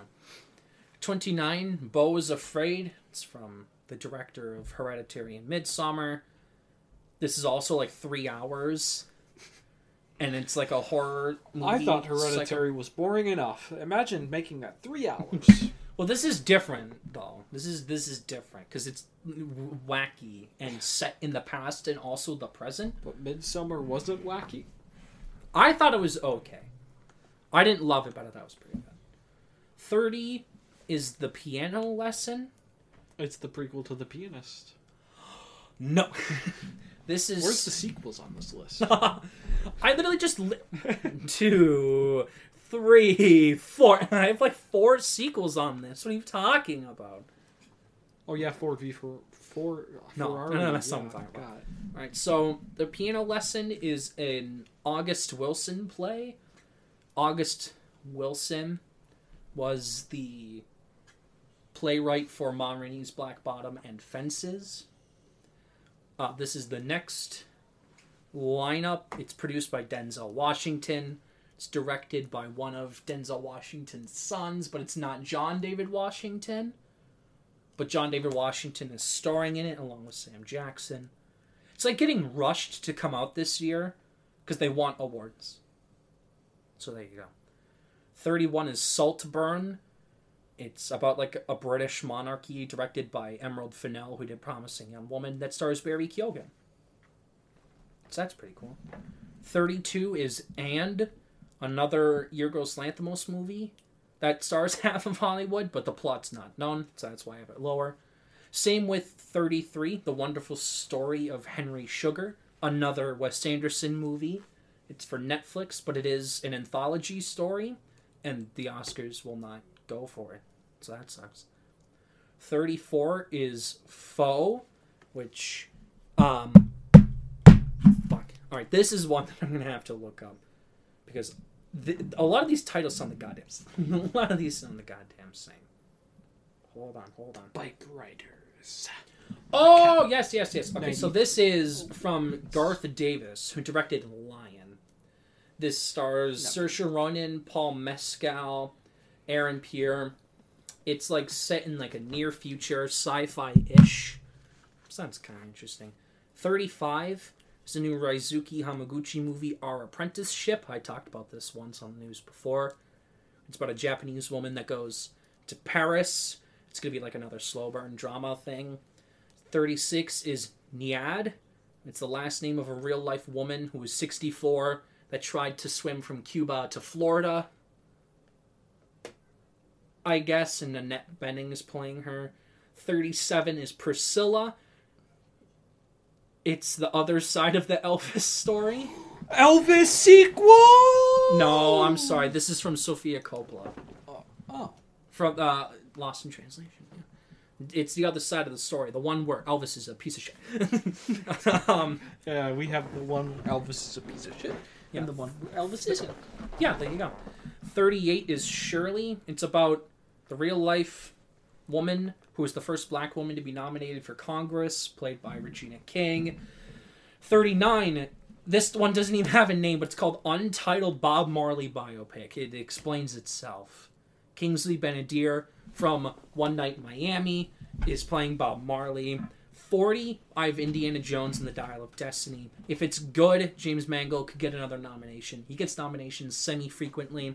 41 is The Iron Claw, another fucking sports movie, but this one premiered at Sundance. It's about uh, wrestling, and it has Zac Efron in the lead, and that's pretty funny. that's pretty funny. And then Weird. last and not least, this one's just for me. 42 is Tetris. I knew it. Yeah, I was 42 waiting for is Tetris.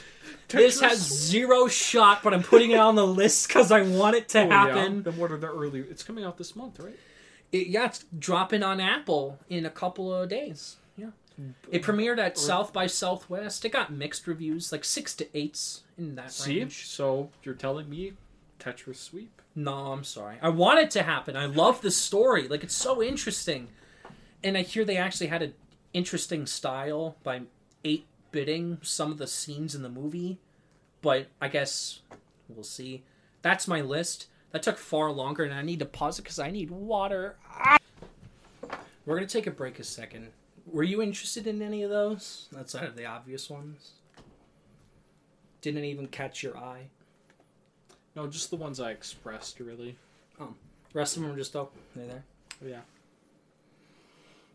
Okay.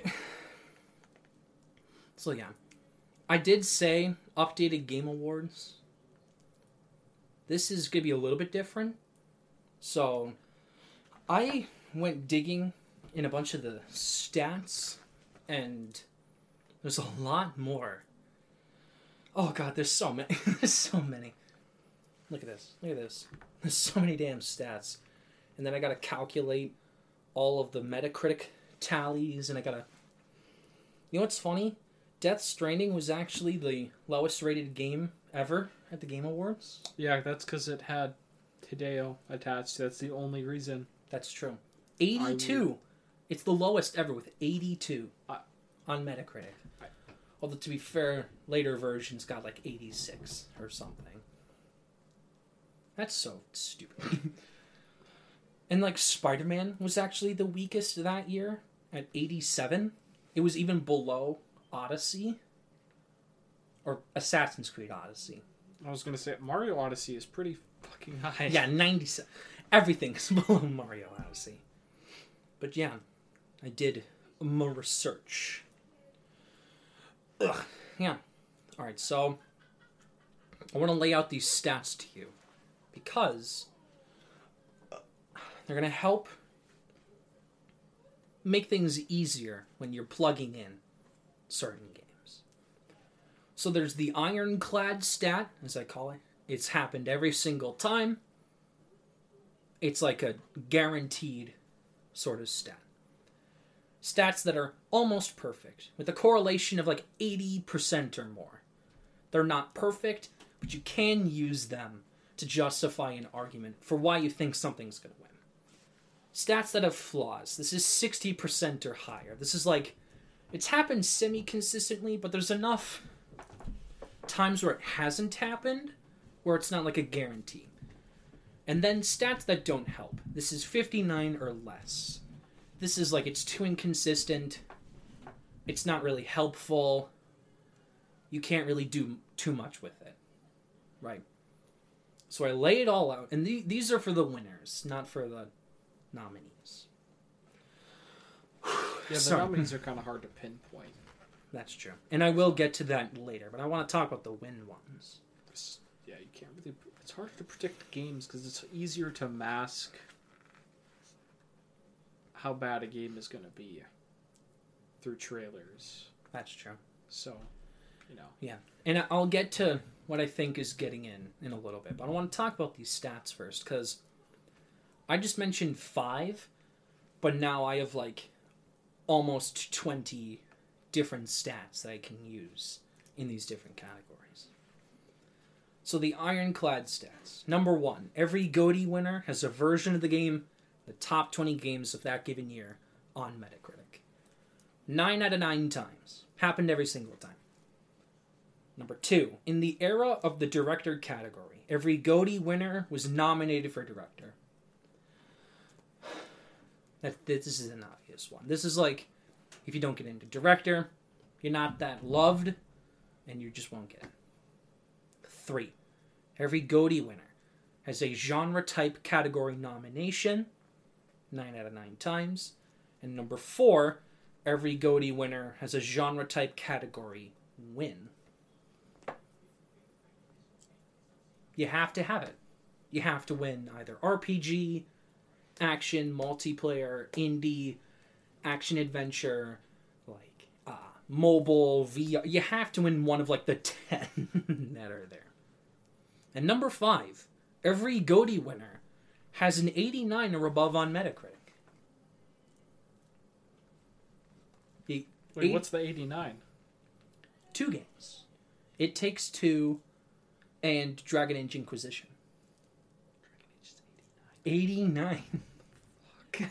That's why, like, Harry Potter's like 88 or something. Fucking that. stupid. Yeah, I know. Fuck that! Like actually, caught up in the hype. That's that's what. No, stats that are almost perfect. Every GOTY winner has a minimum of five nominations. This has happened eight out of nine times. or 88.888, rounded up to 89%. This has happened every single time except for Dragon Age, which only got two. Dragon But again, Age. they nominated Dark Souls 2 and people hate Dark Souls 2. So That wasn't nominated actually for Game of the Year. No, wait. That was no, no, it wasn't. Bloodborne. Bloodborne. Yeah, Bloodborne. I literally wrote them all down. was Bloodborne. Dark Souls two got in, and Bloodborne got in, but People Dark Souls three did not. people say Bloodborne is the greatest game of all time. Doesn't. to be fair, people love The Witcher though. A little too much.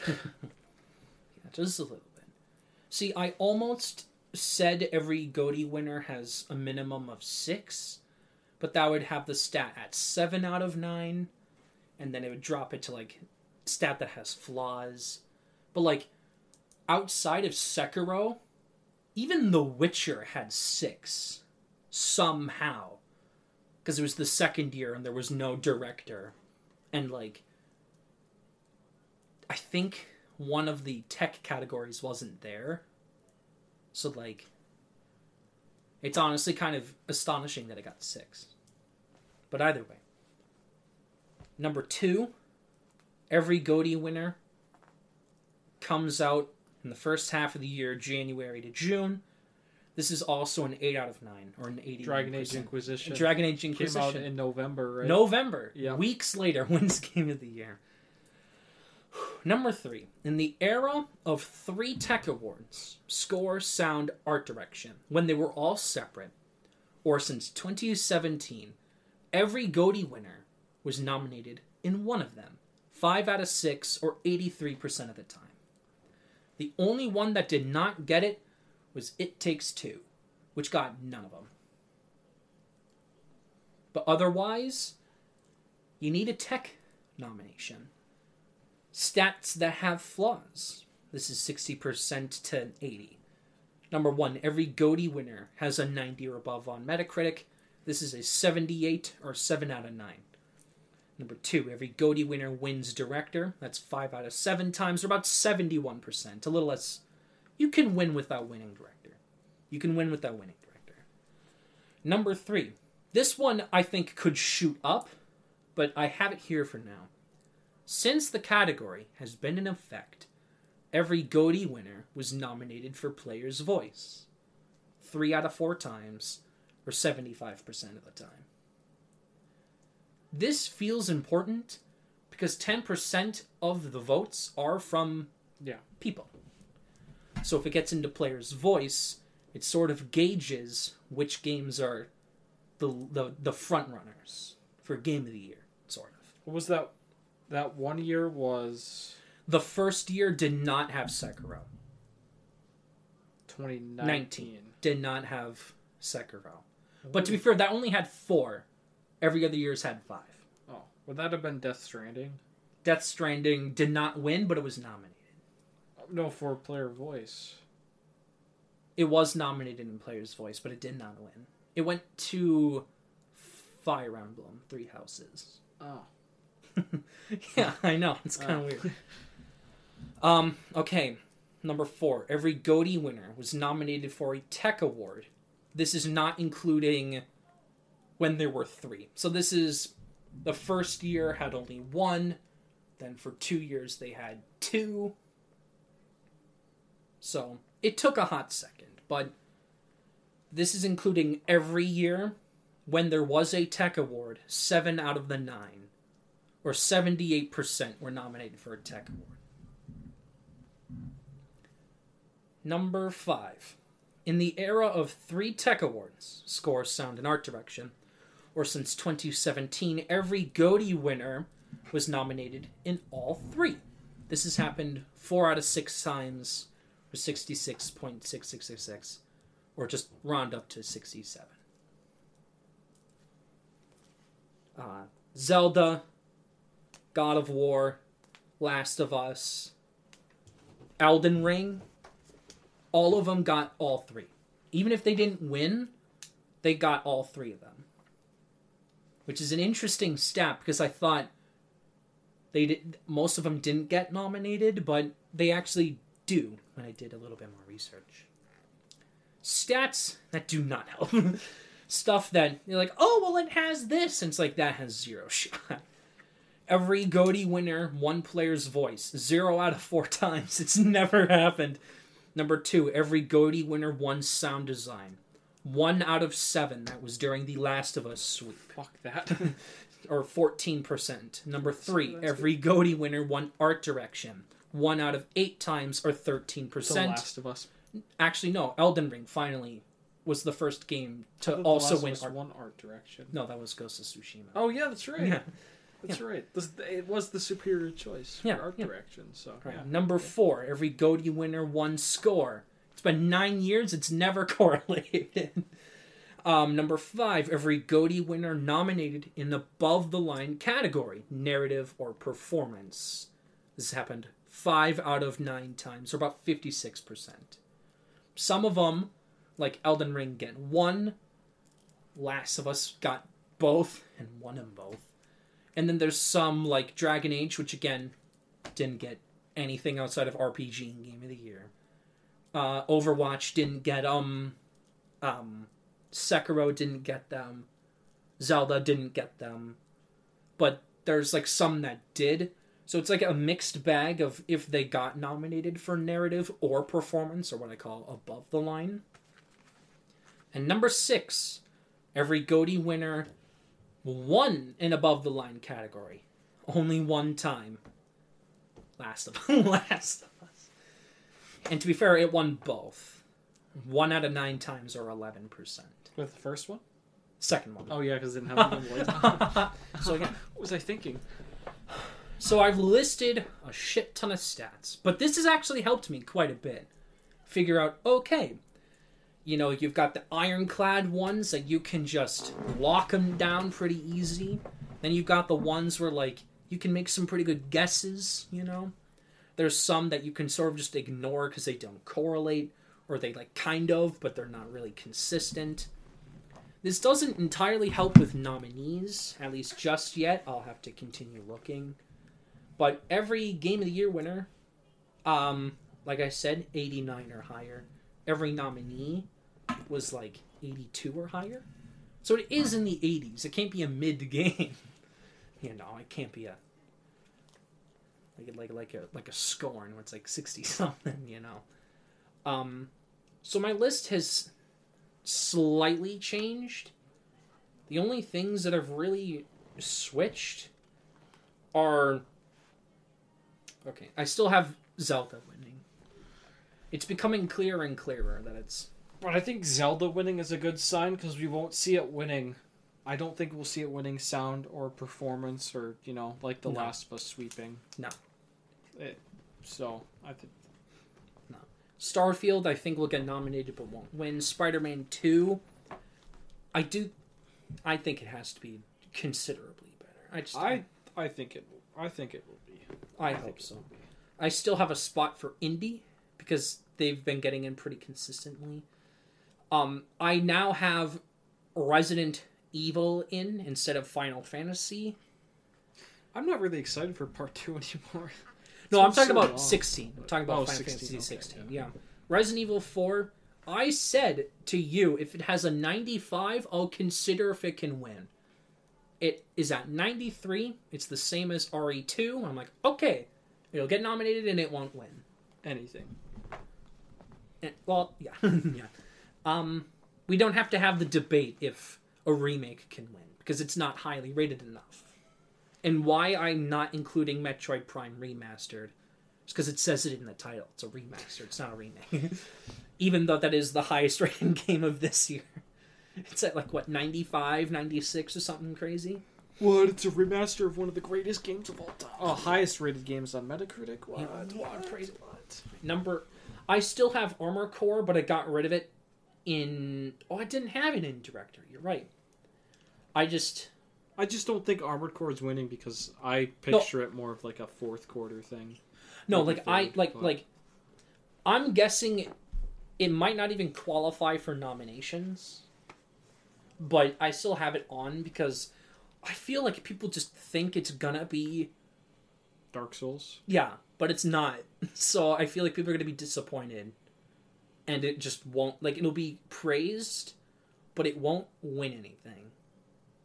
Outside of like maybe score, hopefully. Please. Please. Um so what I changed this time was instead of RE4 getting into director and not game of the year, I have it in both and then FF7 not sorry, FF16 I have in director and not game of the year. I sort of switched it. Is part two even coming out this year? It still has 2023, but I'm talking about 16 because it's more likely. What does you think about part two? Because I'm not really excited. Indies so are long. indies have been getting director recently, which is pretty nice. You know, Stray got it, Hades got it. Um, but I know some people consider It Takes Two indie, kind of, even though it's like It's published, so Published I by don't really consider EA. it. I don't consider it, but some people team. do. So What? that did get director, but like Celeste didn't, Inside didn't. A lot of the first couple of years, indies didn't get director, but they have been recently, so that's kind of nice. If if I were to choose an indie that that's at least well known for this year, it's uh it's uh probably replaced. But also there are rumors that Ori three might just shadow drop this year, so Sure. Well, Or- I was anytime soon. But if Silksong finally comes out this year and is good, then I would consider that maybe. if Silk Sock comes out this year, I think we're gonna see Silk Indie Sweep this year. Indie Street, okay. It's a Metroidvania. Yeah. that's Fine. it.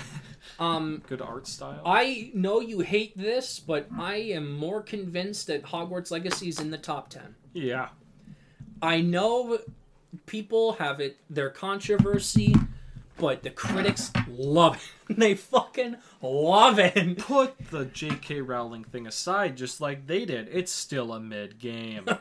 well, see, most people do not agree with you. They think it's good. Why is it good? I didn't play it. You'll have to I have them. yet to watch a review that actually explains why it's good. They just rate it high. They just rate it high because Harry Potter's attached, and it's like it's the dream game. Okay. Okay. okay. All you've gotten was shit Harry Potter games in the past. Now it's Spider Spider Man was a huge deal because you actually had good Spider Man games before, yeah, and it was just good again. multiple. Harry Potter, you just had shit games, and you have a mid game. Wow, it's like Sonic. It's actually like Sonic, Sonic Frontiers. Frontiers. People praise Frontiers because it's finally a Good, decent Sonic game, but it's actually just mid. but it's actually just yeah, it's okay, I guess. it's fine, really. It's not shit, but Yeah. it's okay. Um, but yeah, I'm not sure if it gets. This feels like a like a Plague Tale Requiem, or it feels like one of those that misses director. yeah, but I hear Plague Tale was actually good. The second one. Yeah, basically. I think it's more of like um a game that shouldn't really be there, but the Outer Worlds. Oh yeah, that that was another one that didn't get director. Or like, Like- Animal Crossing, Yeah, but that didn't get director. people love Animal Crossing. Well, that's I, I compare Outer Worlds because it was hyped up at launch and then nobody talked about it afterwards.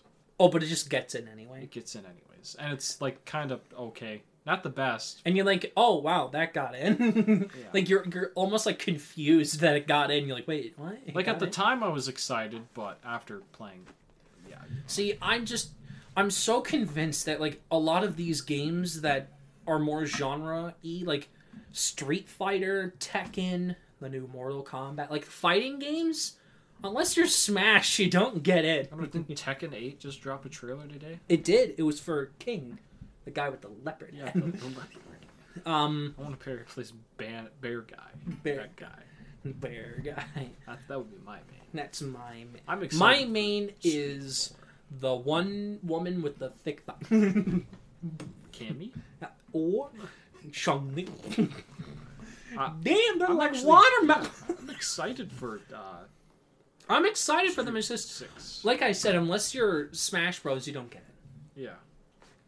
This is like, this is why I feel like FF7 Part Two, if it drops this year but it's too late, could get in next year. Like weirdly enough, They seem to not do that though. the only time it's happened is Smash.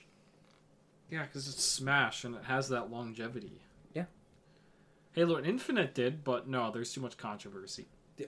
It's oh well, let's vote it for player voice before it comes out. and then we don't actually like it. we we don't. Huh? Huh?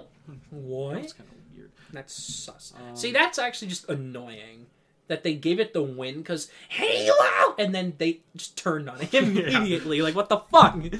You couldn't have given it to anything else then. Uh, Redfall is coming out this year.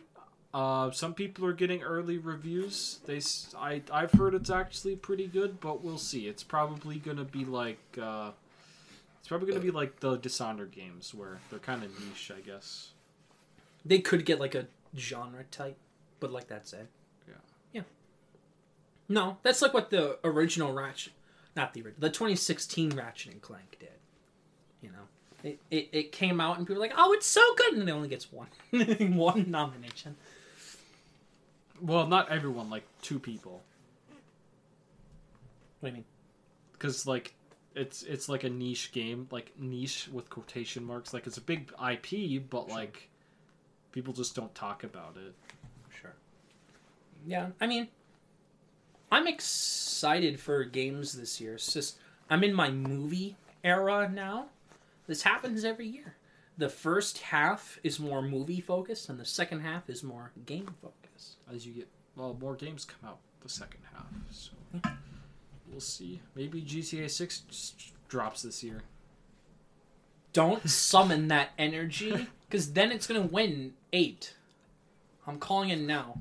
Game of the year, game direction, game narrative, performance, score, sound, um, art direction, uh, action adventure, uh, player's voice. It's gonna win nine, Rockst- rockstar they're good devs but nine, oh, nine, oh, Naughty Dog, they're biggest sweep we've ever seen. every family game Sim strategy, VR. See, i c- i could praise grand theft auto RPG. RPG. well they have had they did have light rpg mechanics in No, it's action but It's action adventure. I'm so sorry. action adventure rpg Wait. That's so what do why I put in it? See, speaking of Scream, Grand Theft Auto works because because people don't understand that it's actually funny game. I mean, it is funny that you murder people, but it's funny that the therapist is like, "All right, your time's up. I can't help you anymore." like actually, he's starting like, "Oh, I'm starting to realize who I am. Am I a dick?" And the therapist is like, "All right, time's up. Time for you to leave." Get the fuck. so that just extends the story even longer. It's I still have to finish five, but Thirty billion hours. I haven't touched it. But I've just been doing the story. Yeah. I'm not gonna worry about the dog side quests. Doug. Oh, what should um, what should the favorites question be? I I did come up with one. oh, you didn't? Yeah, I uh, it just came to me at like 1 a.m. because I was like, oh hey, like, I know it's it's kind of a weird question, but like, I was just sort of thinking about like, I was thinking about Cyberpunk 2077. I'm like, oh, now that I think about it, a lot of my favorite movies and TV shows and uh, video games also share those same, somewhat of those same themes, like how um it sort of starts off nihilistic, you know, nothing matters except for the things around you, you know? Like that's one of my favorite. So I was just wondering what like yours would be like your favorite like theme, I guess, for a lot of that stuff from like instantly like, oh yeah, I can I'm hooked because Oh, about the theme? yeah, you know. Oh shit. Or like if there's like a consistent like oh, all these movies are my favorite and they somewhat have the same theme, I guess. I gotta look at my favorites list. I updated it, so now it's only like ten, which is kind of frustrating because like I have more than ten favorites, but I'm just sort of in the moment to just have a shorter list. You can have My list is so fucking weird. You can have a ten and then a one hundred. Yeah, I know. Pirates. Pirates of the Caribbean's number two. Fuck you. know, fuck you. So good. Pirates, then you'll have a niche indie next to it. Pirates of the Caribbean, Crouching Tiger, and Dragon. That's the most. And the next one's Knives Out. Crouching Tiger is between Knives Out and Pirates of the Caribbean. like, what the fuck? Okay. Um. Ooh, this list is strange. You you you list something. Everything everywhere. Pirates of the Caribbean, the first one, Crouching Tiger and Dragon, Knives Out, WALL-E, Rango, Brokeback Mountain, Call Me by Your Name, Grave of the Fireflies, and Monsters Inc. That is the That- most eclectic, deranged list I think I've ever made. It's and so nostalgia and not nostalgia. yeah, it's nostalgia and just a good movie. Well, I mean, some of those nostalgia that they are good movies. But Yeah. Oh my gosh. Uh, okay, let me let me let me check. Okay. A lot of these are romance movies. Funnily enough. Yeah, I've got like Juno on here, Drive. Fuck you, it's a romance movie. like in a weird way.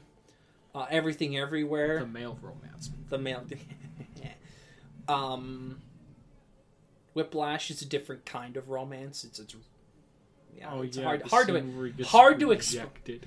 hard to explain it's like, ow. her uh jojo rabbit's more like a friendship relationship um call me by your name a lot of these are like romance or like relationship movies so movies are focused on like like like like personal growth or like betterment of oneself or like finding who one is is something that Oh, I yeah. like quite Is a bit. Crouching Tiger, that Yeah. It's about a girl that was with a thief and then steals something but learns to be a hero and overcome selfishness and it's also a romance movie. You know?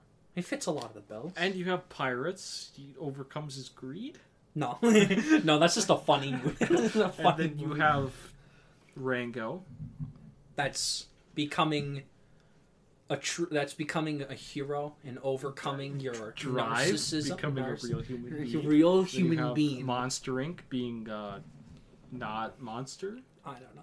Some of these don't fit, but I have enough on this. Like Kung Fu Panda 2 was on the list.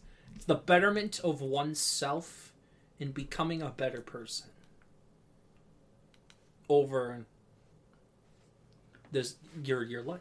You know, that's something that baits me into it. I think. Betterment of oneself. Yeah. Yeah, and then you have to talk to Clint Eastwood in the desert.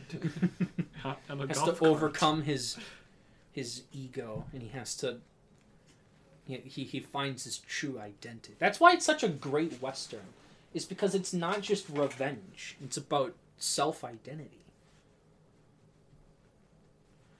even though there is like action in it it's mostly a drama about figuring out who he is like Red Dead 2. like red dead 2 yeah yeah yeah He's like, wait, maybe I'm not a bad man. shoots innocent person 30 hours ago. Maybe I'm not a bad person. Story mode. Open world. Puts person in trench. Gets run over. You're a good man, Arthur That's so good. Oh, I love it so much. You're a good man, Arthur Mort. Ludo narrative dissonance. People complain about The Last of Us and its non Ludonarrative dissonance, but don't diss on Red Dead 2. You're a good man, Arthur. See, at least that makes sense in the first one, where he just protects his family. In this one, In this just an asshole. push people off cliff. He's like, I'm looking for my glass. and then I'm the cops alive. immediately find out somehow, Horse. and they teleport to your location. and you have to get into a fucking the, your 900th gunfight. In the streets of Saint Denis. Oh my god. Oh. Fuck that. Have you uh, a gunfight in the biggest town is a pain in the ass. I've tried. I've tried. I've gotten pretty far, but like so damn It's fun in the smaller ones though, like Armadillo, because like, Oh because it's God. just a classic western. It's just a massive shootout. and you're just like shooting people off of buildings. Ah! and it's like women running into the saloon. The men are running. Got their shotguns. Dead Eye, you just kill nine guys at once with your yeah with your repeater. And so the good. automatic uh, locking on makes you feel even more badass, even though it worsens the gameplay in a way. Because you're just able to. Immediately just turns. you can just aim your camera behind you so he just knows. How'd you. See, So they have, good. They have good rag dolls, but the problem is it locks onto the head. Oh, so it just. Mostly, it locks onto the lip. It locks onto the head or the torso, but it has good ragdolls. Wonder how they're going to do that for six. Because the gameplay they showed had people reacting very immersively to getting shot in the leg. So, how would that work with their target? Ace Ventura.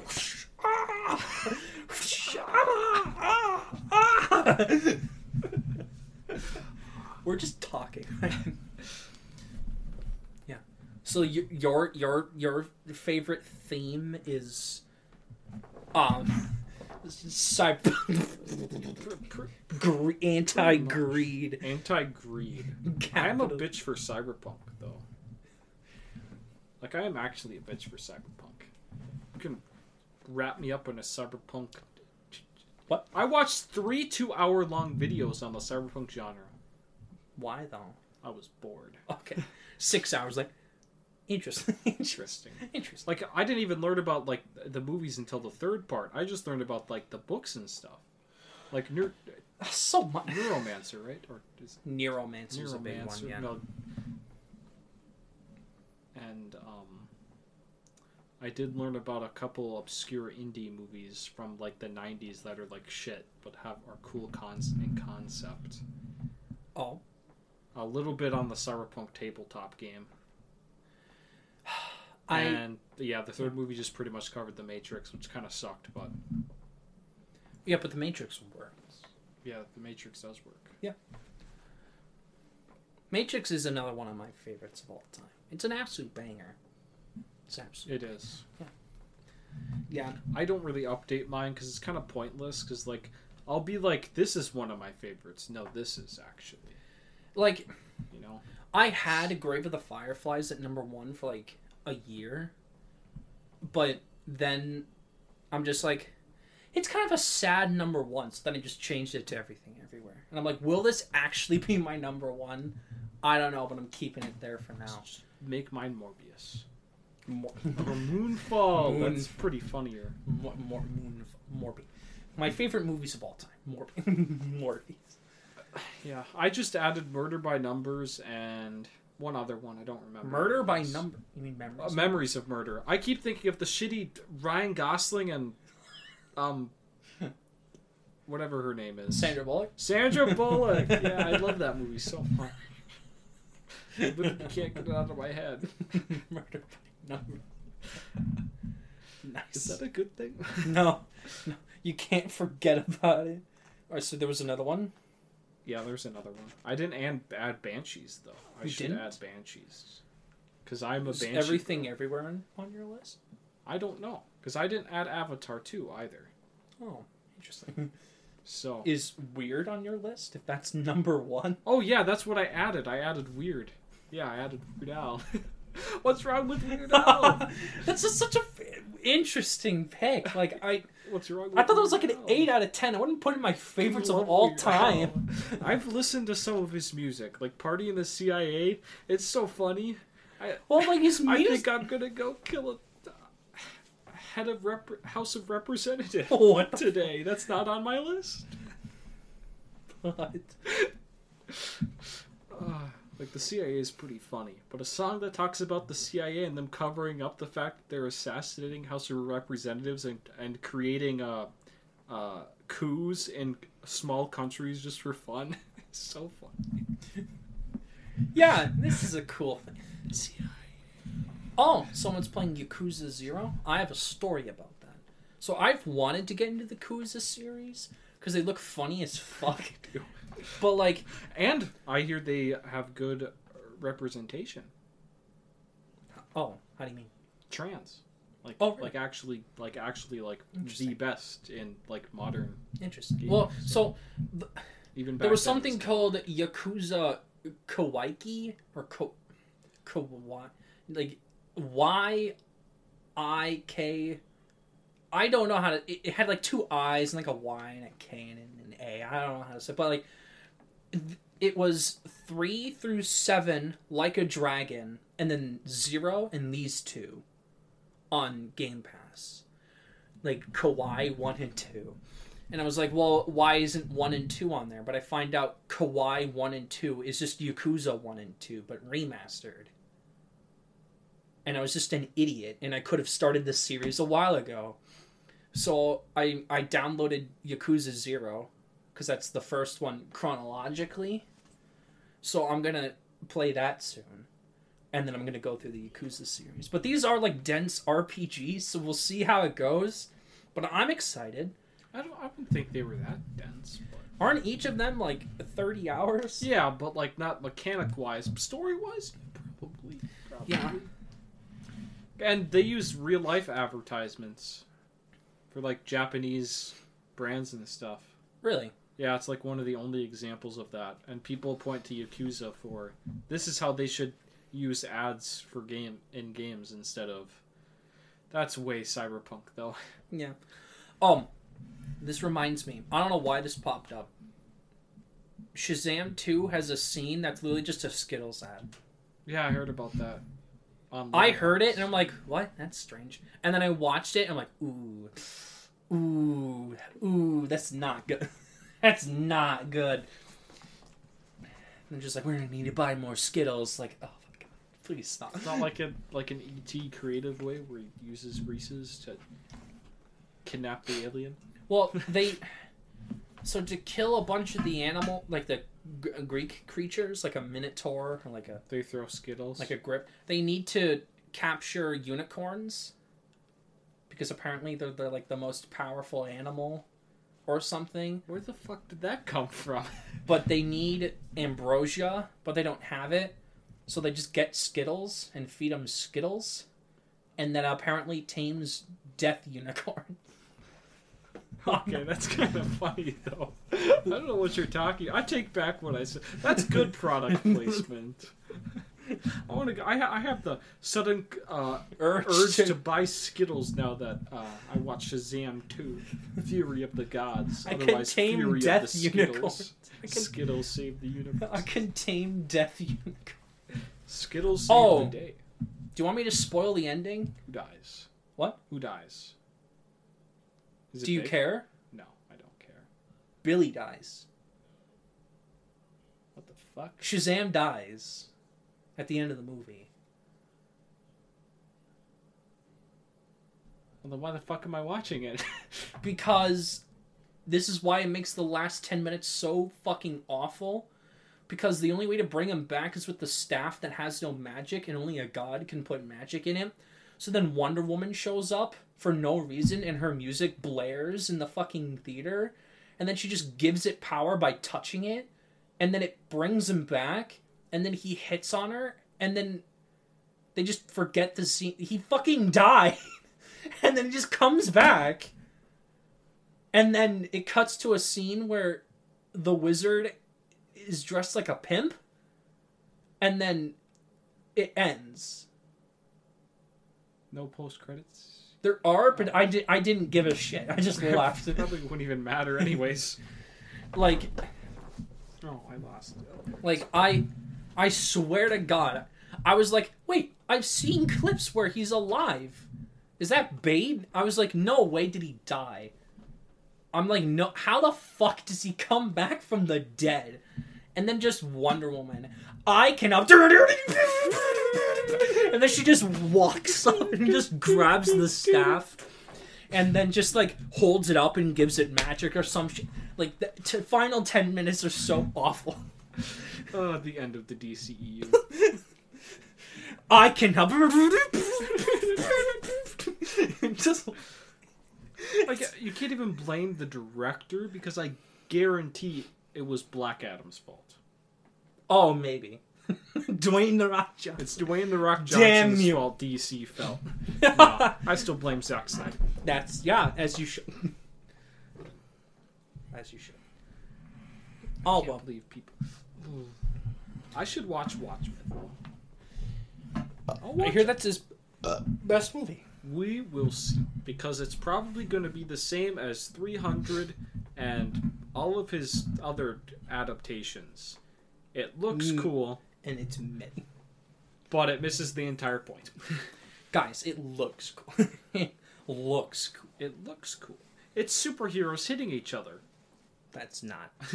Did you read Watchmen? I like Did it you? Do you know what Superman's about? No. Did I no? Did I t- tell you the quote about him Yeah, reading with Watchmen? Watchmen, and it's yeah, like, you did. wow, this is so cool. It is like sex and tits and stuff. Yeah, you did tell me that like, Oh, he's a teenager. a teenager, couple months ago. Yeah, but an adult still. an adult. He's like fifty something. Uh, Chad Zack Snyder Shots. versus. I'm gonna make Virgin Superman edgy and evil. Well, it's been done. That it, that's not the issue. Here. Superman. I'm just waiting for my nice Superman. Ah, that. James Gunn. Did you see his message though about him talking about it? What do you mean? The- well, the thing that sort of pushed him was his father passing away. I guess. I thought it was his his child. During Justice League. Oh no, I was talking about Gunn. But Mm, it's yeah, yeah, yeah. His dad passed. Yeah, so that kind of pushed him to make it. And So- it's gonna be on his dad's birthday. So that's I'm guessing lots of tears shall shed. yes. I'm guessing Just like Jonathan Guardians- Kent will die in the third act. Hey, that's not a bad. That's not bad. See, I just want it. Well, this is the first Superman movie where Jonathan Kent makes it through the first act. Hey, good job. Good job. New record. New. I made it through the first thirty minutes, guys. Hooray! It's true. Hooray! Why get Kevin Costner that does matter? Doesn't matter. Doesn't matter. We'll have flashbacks and him saying random vague stuff. Don't save those people on the bus. Let them all drown. like, what the fuck? And then magically Clark survives. Well, that's because he's a. s-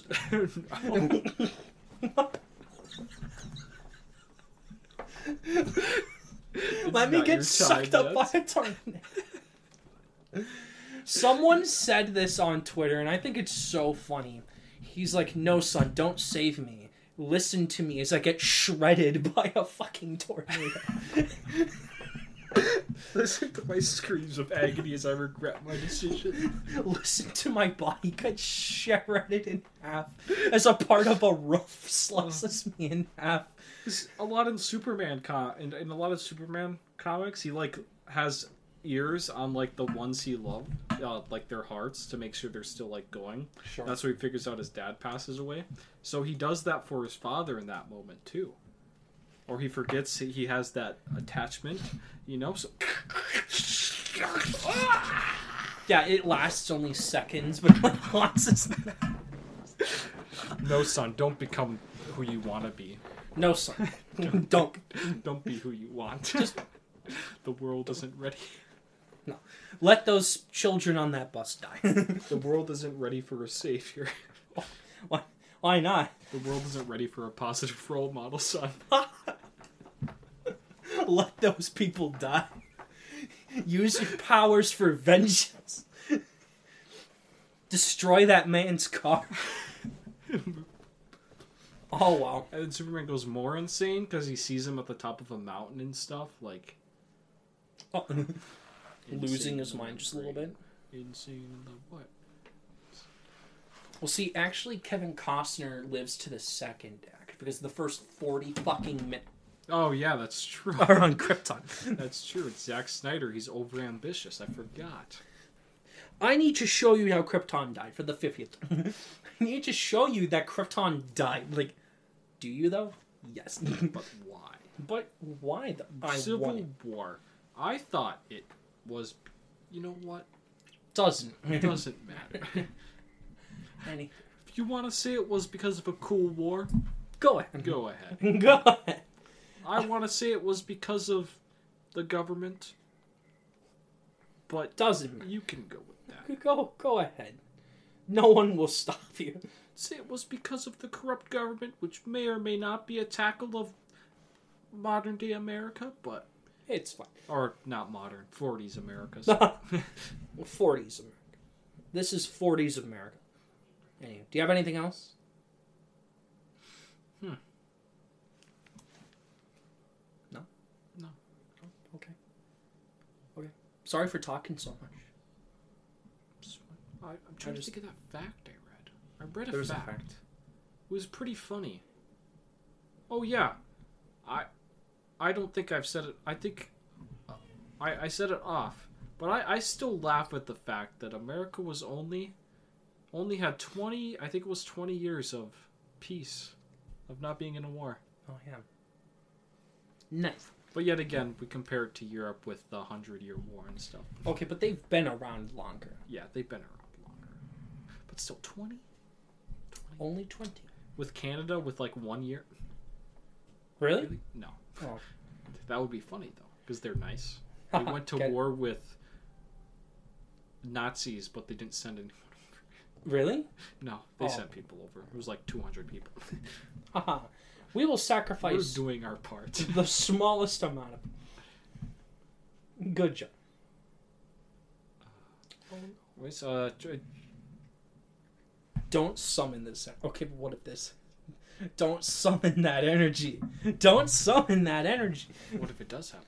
Please don't. Okay, but what if this happens? Barbie at 1,000. Oh. I don't know. um, we have uh, Twitter, which is uh, Chili Marty 69. Yep. The real Chill Mart on Instagram. Chill Mart on Spotify and Chill Mart podcast on YouTube. We um, we usually do a live stream once a week. Last week it was the Oscars, but sometimes it's gaming. Sometimes it's awards related. Now that award season's over, we're probably just gonna be chilling for the next couple months, doing whatever. Um, the live streams are more chillaxed, just like this. Um, yeah, we have much else. Okay, Want to do one after we? done with this? Yeah. Yeah, we kind of want to go down that cult rabbit hole, the cult rabbit. Yeah, go for it. Okay. or that religious rabbit hole, Yeah. because uh, what I read was kind of interesting. So. Xenu, the alien